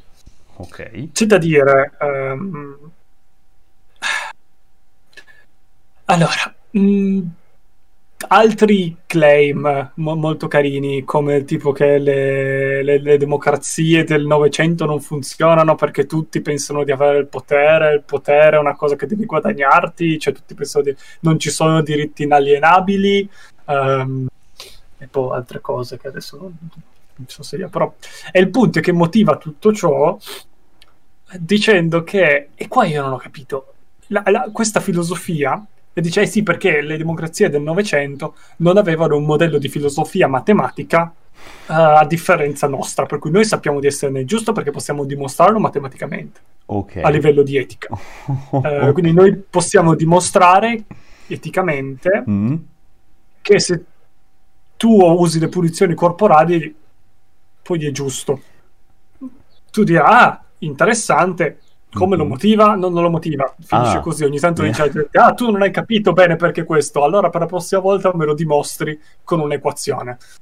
Ehm, però poi a noi non è che ci spiega niente di più, Che essenzialmente è che dice che- tipo, che ah, paraculo." no, questo è giusto. Punto. E tu dici, ma perché è giusto? Perché lo dice la matematica. Ah, storytelling. Storytelling. Magnifico. Poi ogni tanto ci sono tipo gli interventi degli studenti che sono orribili. Tipo... Eh, vabbè. Ma no, perché sono, sono scriptato. Non so, non mi è venuto in mente scriptato, ma non lo so. C'è tipo lui che dice: Ah, sì, perché immaginate, una volta non picchiavano la gente. E tutti fanno oh! E c'è una tipa che dice: Ma io quando andavo alle, alle- alle elementari eh, e non ho fatto qualcosa, poi mi hanno picchiato eh, e poi sono tornata a casa e mi hanno picchiato anche a casa. Ed, ed- era e giusto mi ho così? fatto bene. Ah, oh, oh, oh. Ed è tipo, no, amore. No, tesoro, no. È Questo si chiama doppio canale. Questo, sì- questo è, è dannosissimo. C'è un'educatrice grandissima che segue i nostri podcast, potrà spiegare anche a voi altri nei commenti perché tutto questo non va bene. No, Ma ma, ci poi ne arrivate anche da soli, credo. che qua c'è l'esempio del cagnolino e io so che e dice che tipo per instillare la- l'etica a chi non ha un'etica, cioè mh, se io nasco che poi non è che uno non è etico, ognuno ha la sua etica personale e mh, non è che uno nasce col- con l'idea di essere cattivo, cioè che cosa vuol dire? Però No. dice essenzialmente eh, io nasco magari in una situazione di povertà, no, no, questo non lo dice lui, mh, ma eh, questo glielo aggiungo io. Io nasco in una situazione di povertà eh, per cui sono costretto a rubare per guadagnarmi da, da mangiare, no? Mhm. Si può, si può immaginare, non è così, Sì, così impossibile. Eh, per lui ci sono sti adolescenti che nel Novecento, nelle democrazie del Novecento, stavano nei parchi e rubavano la gente, evidentemente per sport. Um, Va bene. Mm, Evidentemente, Eh, qua vabbè, aggiungiamoci noi che magari sono poveri e non sanno come altro guadagnarsi da mangiare, non sono andati a scuola, che ne so io. La, la- la soluzione di Alien è di picchiarli Sì, di santa ragione. Più o meno e è, il è- paragone è quello del cagnolino. è- ma è lo stesso Però- concetto di, di- di- piuttosto che spiegarti perché il fumo fa male e fa veramente Esatto. male, quando hai 5 anni ti faccio fare una boccata di sigaretta, così c'hai il trauma e ti ha fatto malissimo e sei stato super male, così non fumi mai più. No, porca Fantastico. puttana. Cioè, che cazzo vuoi? Questo c'è nel libro. Ah sì? Questo c'è nel libro. Più o meno la stessa cosa. Io lo dice il padre, ha detto tipo, ah no, noi non siamo mai stati troppo rigidi con l'educazione, non ti abbiamo mai imposto niente, però io l'ho visto quando hai fumato, perché alcune cose bisogna sbagliarle da soli, non mi ricordo. Però c'è quella roba lì. Ma è il padre vivo? Eh, il padre è vivo, muore la madre. Ah, Non ne sto parlando perché il padre diventa importante tra un attimo, la madre muore. ok, Eh, come ha fatto a ma sopravvivere la madre era in vacanza a Buenos Aires. No, perché il meteorite colpisce Buenos Aires. Eh. Noi diamo per scontato che siano americani, ma in realtà loro probabilmente sono filippini. E eh, la madre era in vacanza a Buenos Aires quando è arrivato il... Ah. Che sfigata, eh. Sì, beh, Però porca sì, troia. sì. No, no, in- invece no, la, la famiglia de... cioè, di base loro sono proprio di Buenos Aires, cioè, infatti io davo per scontato che loro fossero ladini, anche perché il- Eh, no. il, ehm, Latini, l'attore è tutto ladini. meno che filippino. Eh no, poi invece alla fine scopriamo che sono filippini, però Oh, vabbè. ok. Ehm, sì, comunque, a parte questi claim assurdi, poi lì eh, di nuovo va attraverso tutto il processo per, eh, ti- e ci racconta anche la storia, perché a quanto pare c'è stata una guerra mondiale tra la coalizione anglo-america, US, Stati Uniti, America, eh, Russia, Unione Sovietica, Ok. contro la Cina. Perché? Boh. Boh, Mm. va bene. No, non lo so perché. Uh, e alla fine il mondo si unito. Il mondo è- Hanno vinto sta guerra, poi il mondo è crollato e poi dei veterani in Scozia hanno avuto l'idea di fare un colpo di Stato, Oh, suppongo. Ok, C'era l'anarchia ovunque, che sì, c'era l'anarchia, quando mai c'era l'anarchia? C'era l'anarchia ovunque. va bene. Ehm, I veterani scozzesi decidono, sai cosa, noi sappiamo governare e quindi tipo iniziano a governare la Scozia e poi pian piano tutti iniziano a governare. C'è- si instaura questo sistema dell'esercito che dicono che è il miglior sistema mai esistito perché lo dice la matematica Ok, di Henley. e quindi E, diventa, ehm, diventa un governo mondiale tipo quello di Futurama, gli Stati Sì, Uniti del a noi mondo. piacerebbe anche sapere perché, eh, però tanto noi sappiamo solo cosa succede nei militari, cosa succede fuori dai militari, non ci è dato saperlo e quindi sac, questo sistema funziona perché lo dico io. E bene, sempre molto, Molto simpatico. A questo punto lui fa tutta la tiritera per eh, la, la scuola da ufficiali. um, riceve una visita da Carmen. Sì, vabbè, lasciamo perdere. Riceve una visita da Carmen Ok, e um, esce mh, graduato da questa scuola di ufficiali o Graduate quasi graduato perché a quel o punto diventi nel tipo- senso che, sta- che si sta laureando o diplomando.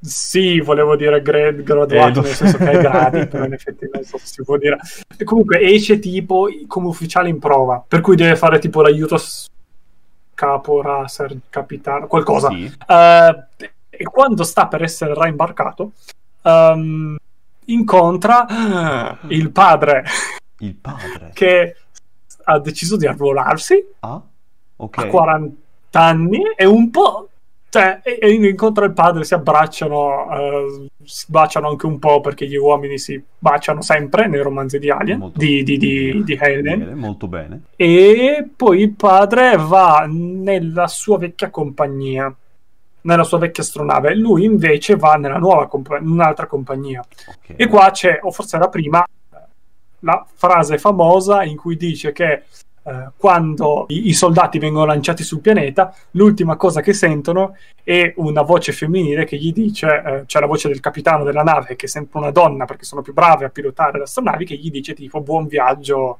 ci, ci vediamo presto, qualcosa del genere. Oh. Per questo è una cosa che rimane a tutti. Beh, sì, ho, ho Sì. capito. È tipo il fatto di seconda guerra mondiale, il soldato statunitense, l'ultima cosa che vede prima di morire è l'infermiere e la croce rossina carina che, che- che- che sta lì. Tipo una sì, roba del è genere. molto carino. Ok. però è un po' iscritto in una narrativa di tipo che gli uomini vanno a difendere la patria e le donne. Stanno, Che- stanno nell'astronave. Eh, cioè un po'... Cioè, ho capito, guidano l'astronave, però comunque le donne non combattono, sono gli uomini che devono tirare fuori le castagne dal fuoco. No, infatti per Che fortuna vabbè, questo eh, nel film meglio che c'è. niente. però- Eh, no, no, questo c'è nel, nel- nel libro. E c'è appunto il grosso ride in cui lui è allievo. Io a questo punto vado alla fine del Vai, libro vai, perché non vai c'è più molto da dire. Grosso ride in cui lui è il, ehm, l'allievo ufficiale, in combinazione muore tutti gli altri nella catena di comando praticamente. per cui lui esce da questo ride che boh, l'hanno praticamente promosso e poi diventa, eh, diventa tipo gli altri hanno gli scavezzacollo di nome del tipo e alla fine il romanzo finisce che sono gli scavezzacollo di Rico Esatto. e alla fine del romanzo scopriamo che lui è filippino Ok, era Eh. la grande rivelazione del, del coso. Mm, sì infatti eh, cioè ma non ce lo dice neanche perché lei ogni tanto fa queste cose ci dice che tipo a loro parlano inglese tranquillo però in famiglia parlano ancora la lingua nome della lingua che poi sono andato a cercare ho visto che è una lingua delle Filippine Ok, Eh, in effetti il fatto che uno si chiami Carlo e l'altro Carmencita poteva far pensare che fossero ispanici in America, invece no, sono probabilmente erano sono Filippine. filippini. E vabbè. Eh, sì, bu- buona saperta. Sì. Comunque, finito, fi- finito il libro. Ok, Eh, eh, vabbè, fine del Ah. film, cos'è? Eh, appunto, i, i leoni di X sono diventati i leoni di Rico, eh, prima della fine del film. Eh, fanno quest'ultimo Mm. assalto al pianeta dove appunto vanno, vanno lì a spaccare il culo a un po' di alieni, no? E poi si infilano in una grotta. Si infilano in una grotta perché di base eh, sanno che lì dentro ci dovrebbe essere questo fantomatico eh, Mhm. insettone cervello. Nel mentre ehm, non mi ricordo più per... Ah sì, dato che l'astronave eh, su- che sta pilotando Carmen Sita e il suo compagno praticamente viene fatta saltare in aria sempre dagli insettoni col culone che sparano le palle atomiche, eh, vanno su- sulla scialuppa di salvataggio e eh, scend- devono scendere appunto su questo pianeta e finiscono praticamente in una grotta nei pressi della grotta in cui si sono infilati anche gli altri. E loro si ritrovano davanti l'insettone cervellone, che ha, è circondato anche da altri, da altri insetti guerrieri. E di base vengono, vengono messi male, no? Però non li uccidono perché? Mm. Perché tu vedi che questo insetto cervellone praticamente si fa uscire un aculeo dalla, dalla bocca con il quale lui eh, trafigge il cranio delle, delle persone, mm. gli ciuccia il cervello e glielo lascia completamente svuotato in modo tale che lui ne assorba le informazioni. Mm. Eh, che è una figata. Cerca di fare la stessa cosa con Carmen, ma Carmen grazie a un pugnale gli riesce a tagliare via questo aculeo. Nel mentre per fortuna è, è arrivato tipo... Mm, coso, cioè è arrivato Johnny con altri due, tre, con mi sembra altri due o tre uomini solo, riescono a salvare, a salvare Carmen con l'insettone cervellone che intanto è scappato, però ci sono troppi, troppi, troppi insettoni. Allora praticamente un tizio a cui gli viene tagliata la gamba gli dice scappate, scappate e si fa praticamente esplodere per, perché praticamente una delle armi che hanno in dotazione questi è un bazooka che spara anche questo mic- microcariche atomiche. Tutti hanno un'atomica da qualche parte, insomma. Eh, anche, ma piccola, trasportabile. Te la metti nella borsetta prima di, prima di, andare a prenderti l'aperitivo, praticamente. E, e sono delle cose incredibili. E che cosa succede? Questa scena tutta bella concitata, è bella emotiva, lui che riesce a salvare Carmen per un soffio, escono e tu dici cosa succede adesso? Succede adesso che gli altri uomini off screen hanno catturato questo insettone cervellone mm-hmm. lo hanno portato, lo hanno, lo hanno appunto portato fuori e hanno ammazzato tutti gli altri alieni. Arriva Carl, cioè Neil Patrick uh, Coso, Neil Patrick Harris, eh, che è un sensitivo e quindi praticamente oh, vero, gli appoggia la mano sul, sul uh, appoggia la mano su questo alieno, capisce un po' di robe e dice ok, ce lo portiamo via e il film finisce con l'ennesima cosa propagandistica della TV che dice fanteria spaziale mobile, noi vi salviamo il culo. E il film finisce. Proprio così. Eh, Meraviglioso. Allora, cioè, raga, fa... e sono due ore di intrattenimento, quindi, cioè, mm. ci sono anche queste riflessioni che vi dicevamo, eccetera, eh, però il film sono principalmente due ore di intrattenimento, di massacramento di alieni per i quali non ci rimani male perché sono insetti e non altre persone, esatto. e quindi è, è perfetto. Allora, um, a me una delle cose che ha fatto più ridere, che dopo aver letto il romanzo, e qua puoi decidere da che parte va la, l'asticella, e che uh, dopo io di solito non leggo mai introduzione e postfazione, a meno che non siano dell'autore, in quel caso ha senso, eh, però se no sono tipo commenti che tanto vale mettere tutti alla fine. Alla fine quindi ho finito il romanzo e mi sono messo a leggerli e mi è piaciuto perché si vede che non si sono messi d'accordo. C'è l'introduzione di Pietro Cheli che dice Fanteria dello spazio grazie anche alla versione violentata di recente sul grande schermo Ma... da Paul von der Oven e questo. Ma... All'inizio. Alla fine invece dicono che uh, Pietro Lippi, se non sbaglio, che è il curatore dei, di Uranio Collezione, mm, vero che è lui? Giuseppe Lippi, alla fine dice uh, un film più, um, più fedele al romanzo della media eh, è stato appena prodotto. Oh. E si vede che non si sono messi d'accordo sono... sulle loro opinioni del film perché non si sono, messi...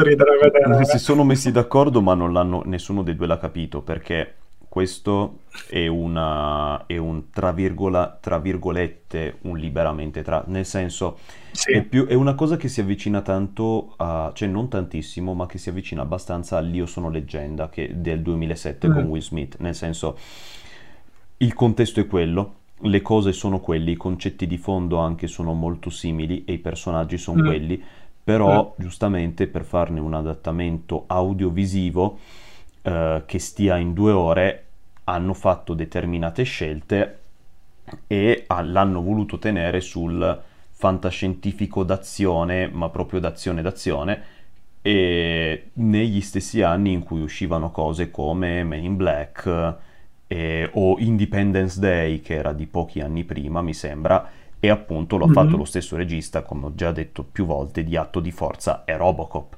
Quindi mm-hmm. erano quegli anni lì dove si facevano, dove la fantascienza d'azione era quella roba lì.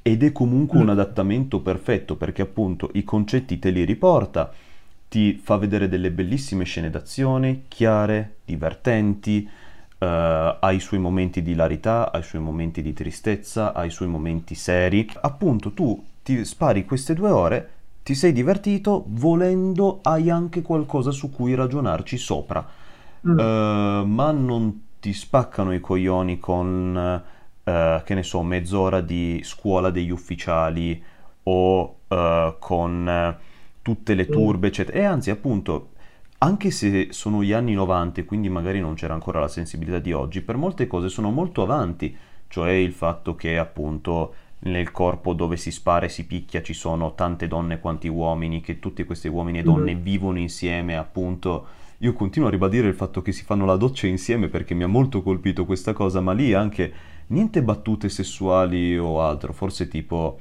No, non mi sembra neanche che ci sia tipo una che dice all'altro che c'ha, che c'ha il cazzo piccolo, neanche quello, per dire niente di tutto questo Anzi, me- e mentre sono sotto la doccia, che quello di cui parlano è perché siete entrati nel corpo. Ah, io voglio diventare politica, ah, io voglio votare. C'è addirittura una tipa che dice è il modo più facile per, per farmi dare il permesso per fare figli. E qui capiamo che probabilmente questo mm. mondo qui è uno dove c'è l'overpopolazione e quindi se sei una cittadina attiva e quindi puoi votare, entrare in politica, eccetera, probabilmente ti danno, è più facile che ti danno i permessi per fare figli se vuoi diventare madre o padre che ha senso.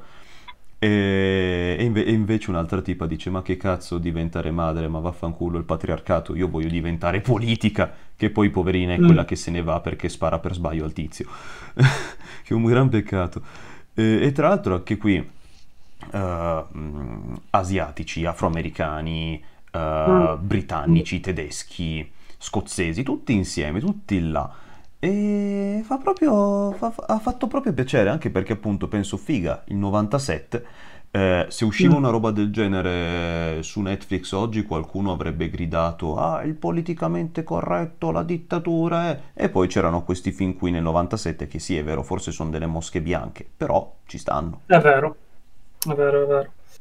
No, il libro è una bella esperienza, cioè io l'ho letto da, da ragazzo Mm, forse è il secondo libro di fantascienza che ho letto, non mi ricordo. Il primo era di Ellen ed era carino. Sei un fanboy? Um, ma non sono un fanboy, cioè è uno di quelli che ho letto di più, ma perché ce n'è di più di Ellen. Cioè, più di Asimov? tantissima roba. Sì, perché Asimov ha scritto relativamente poco.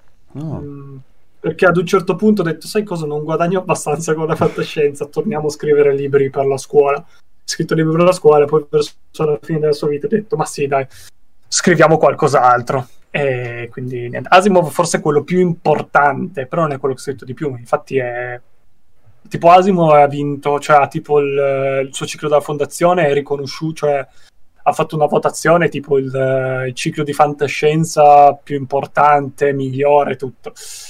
Ellen è arrivato secondo, però è quello che ha vinto più premi Hugo, ha scritto una quantità immensa di libri, eh, è stato uno dei responsabili di aver trasportato la fantascienza da romanzetti eh, che dovevano essere sotto le 300 pagine per essere venduti in edicola a uh, romanzoni uh, rilegati e venduti in libreria. Comunque è un tipo con i suoi meriti. Okay. Sicuramente ha delle teorie politiche e sociali che sono particolari.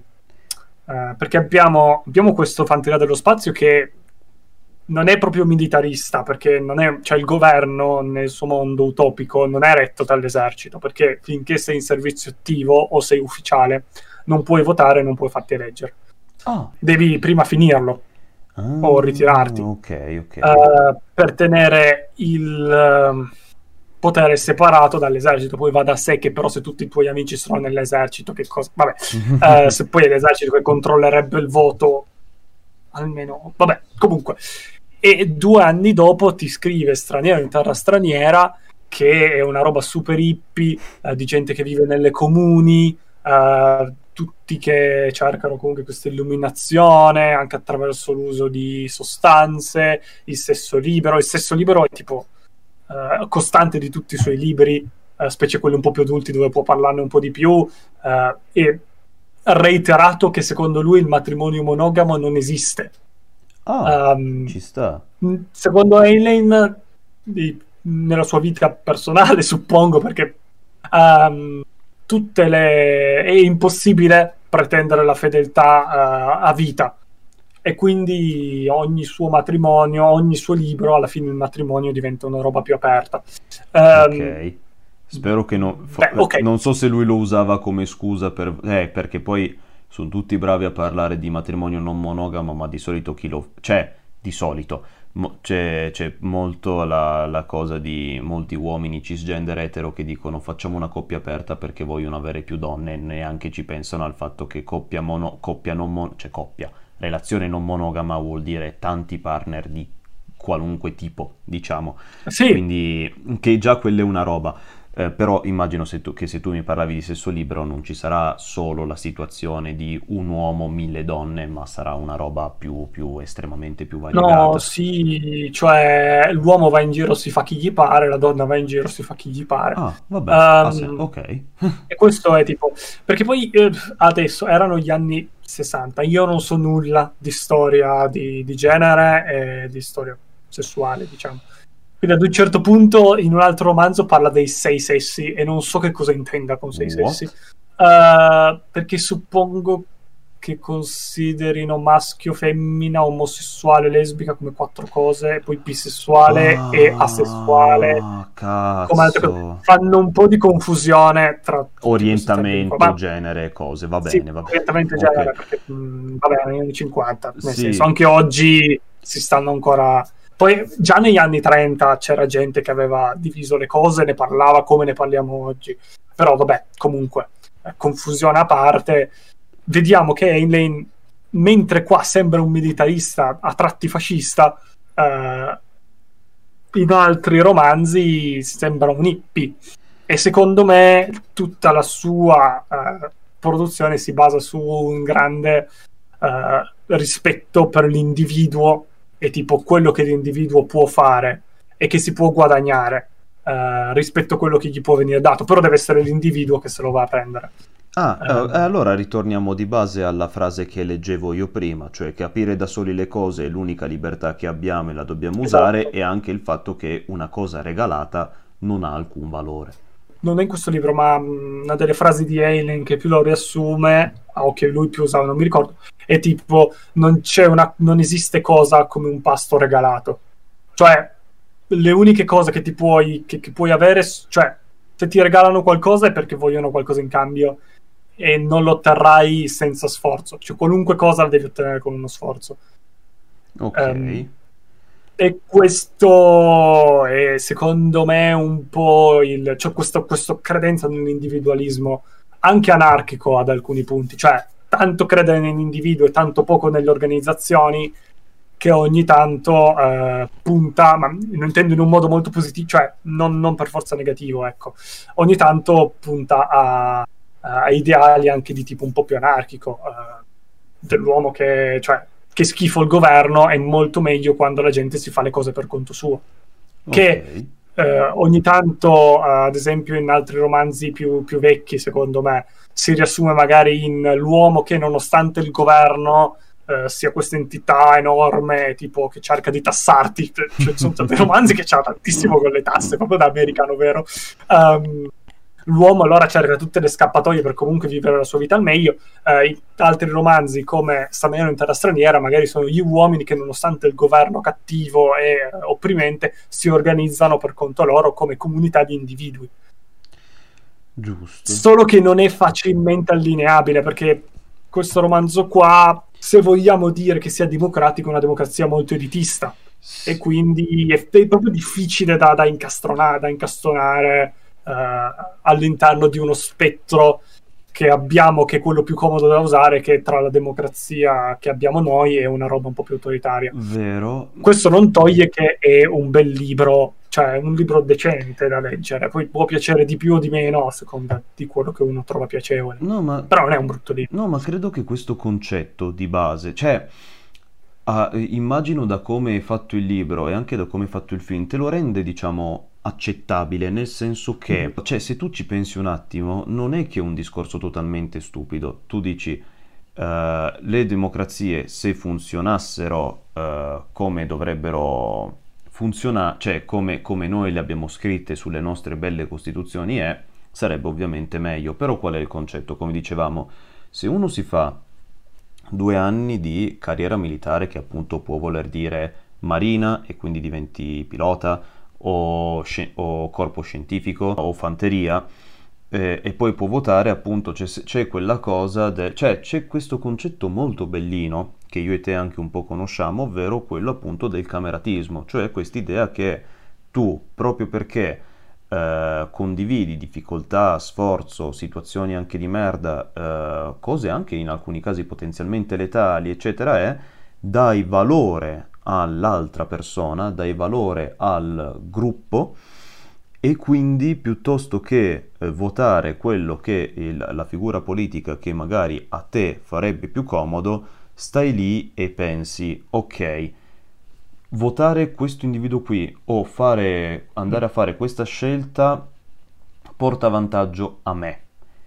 Ma Uh, questa è anche una cosa che serve alla comunità, nel senso la comunità da questa mia scelta ne giova, uh, mm-hmm. so, posso essere magari disposto a rinunciare a qualcosa un pochino, no, ma non rinunciare totalmente a me stesso, rinunciare un pochino a qualcosina per me in modo tale che possiamo star meglio tutti e poi piuttosto quella cosa lì Uh, la recupero magari in un secondo momento o capisco che magari non è così importante rispetto al fatto che tutti possiamo stare meglio.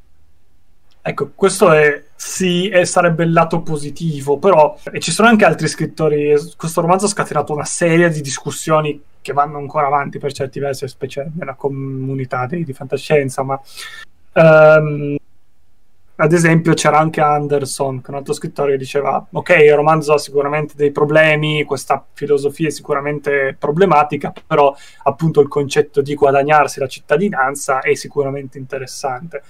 Discorso del cameratismo, che è un po' quello su cui si basa tutto il romanzo, tra parentesi anche quello che ha fatto Salvini non tantissimo tempo fa quando parlava dell'introduzione della leva militare obbligatoria è che uh, nel romanzo, cioè è più o meno lo stesso discorso che hai fatto tu, ma nel senso anche lui diceva no, perché così si insegna il cameratismo, si insegna la, il valore della comunità. Sì, però, però ah, eh, guardi, eh, forse magari i due discorsi possono essere simili, ma guarda i personaggi, hai uno che cambia idea ogni, a ogni, sì, a ogni cambio di bandiera ma... politica e che odia qualsiasi cosa sia diverso da, i, dai lombardi contro quello che appunto a volte va dal, uh, fan, dalla, dal andiamo a conquistare gli altri pianeti, certo. ad ammazzare gli alieni, al uh, sesso libero, uh, tutte le etnie sono uguali, cioè, cioè c'è un attimo. Certo, di... ma quello che volevo dire, che è poi quello che hanno detto anche a Salvini,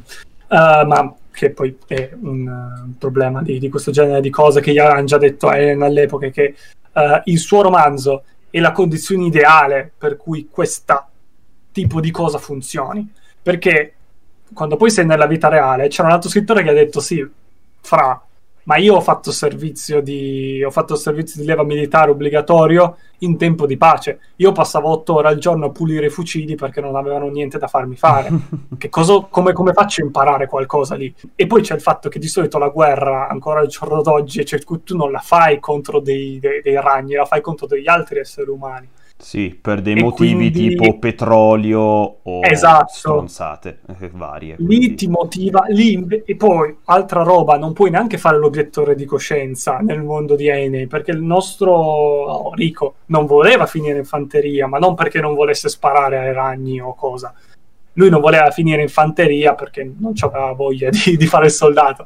Però metti che non avesse voluto, loro l'hanno messo in fanteria anche se lui aveva fatto richiesta di andare in marina. Poi, poi Heinlein si prende cura di noi e ti motiva come mai la violenza è un mezzo di risoluzione dei problemi, uh, dicendo a chi gli dice ah, la violenza non è un mezzo di risoluzione, lui dice ah, um, chiediamo al fantasma di Napoleone Wellington, Hitler come giudice, il dodo e il piccione viaggiatore, che sono due specie estinte, come giuria. ok, fra. Eileen, ammazzare il dodo non è la risoluzione di un problema. Cosa stai dicendo? È, però quello che a me un po' turba di tutto ciò è l'idea di limitare dei diritti a delle persone, perché adesso si inizia a limitarli qui, però poi si può limitare, cioè definire il concetto di umanità eh, non come di tutta l'umanità, ma eh, di solo una parte, perché tu inizi a fare divisioni eh, così, inizi a fare divisioni con chi è andato nell'esercito e chi non ci è andato, e poi un precedente per poter continuare a fare delle divisioni anche basate su altri criteri più o meno um, arbitrari. Ecco. Eh. Sì, infatti è una per sorta un di utopia militare il... alla fin fine. Mm, per carità, è carino, cioè sicuramente c'è qualcuno che dice che non bisognerebbe proprio leggerle che è fascista, non è fascista. No. Mm, non è dannoso, cioè non è, è, è sicuramente un'opinione che per fortuna lasciamo un po' da parte. Poi c'è il problema che è un po' motivato ogni tanto a caso, però...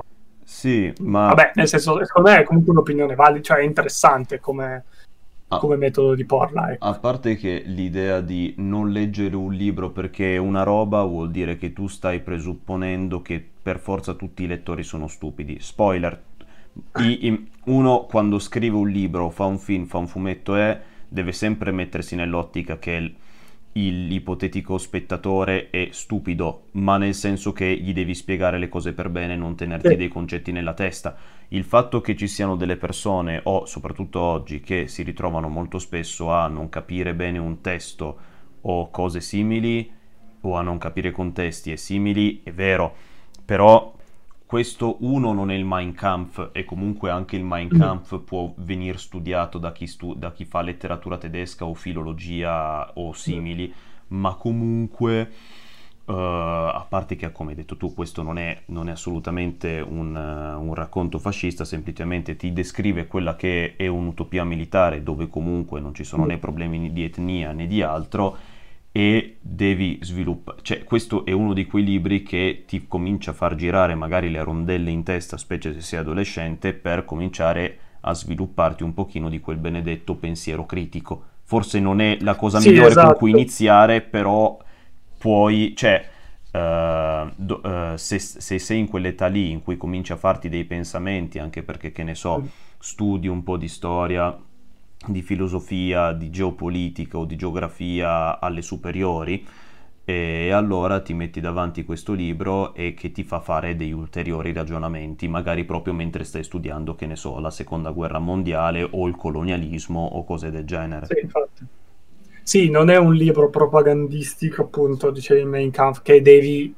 Poi lo leggi quando hai già una conoscenza del contesto, perché sennò ti dà un'immagine troppo distorta della realtà. Questo è un romanzo di fantascienza nel futuro che non è che si ponga, cioè il suo obiettivo non è radicalizzarti uh, e infilarti in testa delle nozioni, cioè delle, de, delle ideologie uh, per il, l'idea di, di, di, fare quello. È un romanzo di fantascienza in cui traspare molto della filosofia politica di chi l'ha scritto però non è, cioè io l'ho letto 16 anni non è che mi abbia convinto che bisogna fare questa roba qua, nel senso, no, infatti. ancora...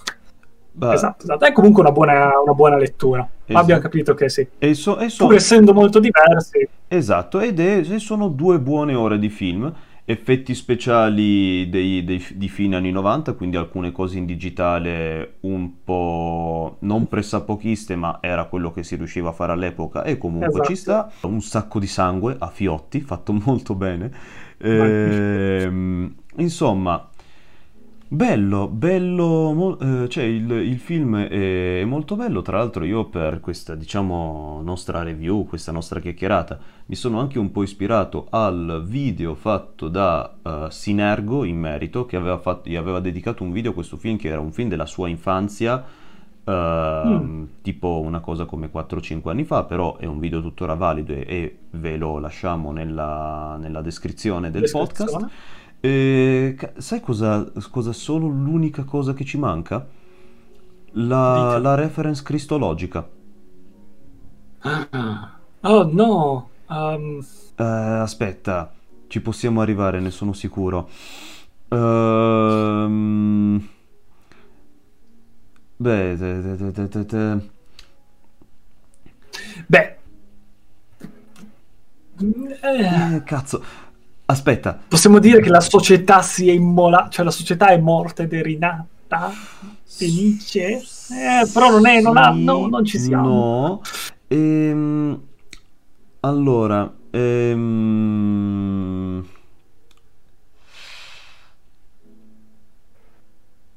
cazzo, Rico rinuncia a molte cose facili della sua vita per poter intraprendere il, il percorso più difficile di tutti Wow. e, e qui- e quindi riuscire a portarci alla salvezza.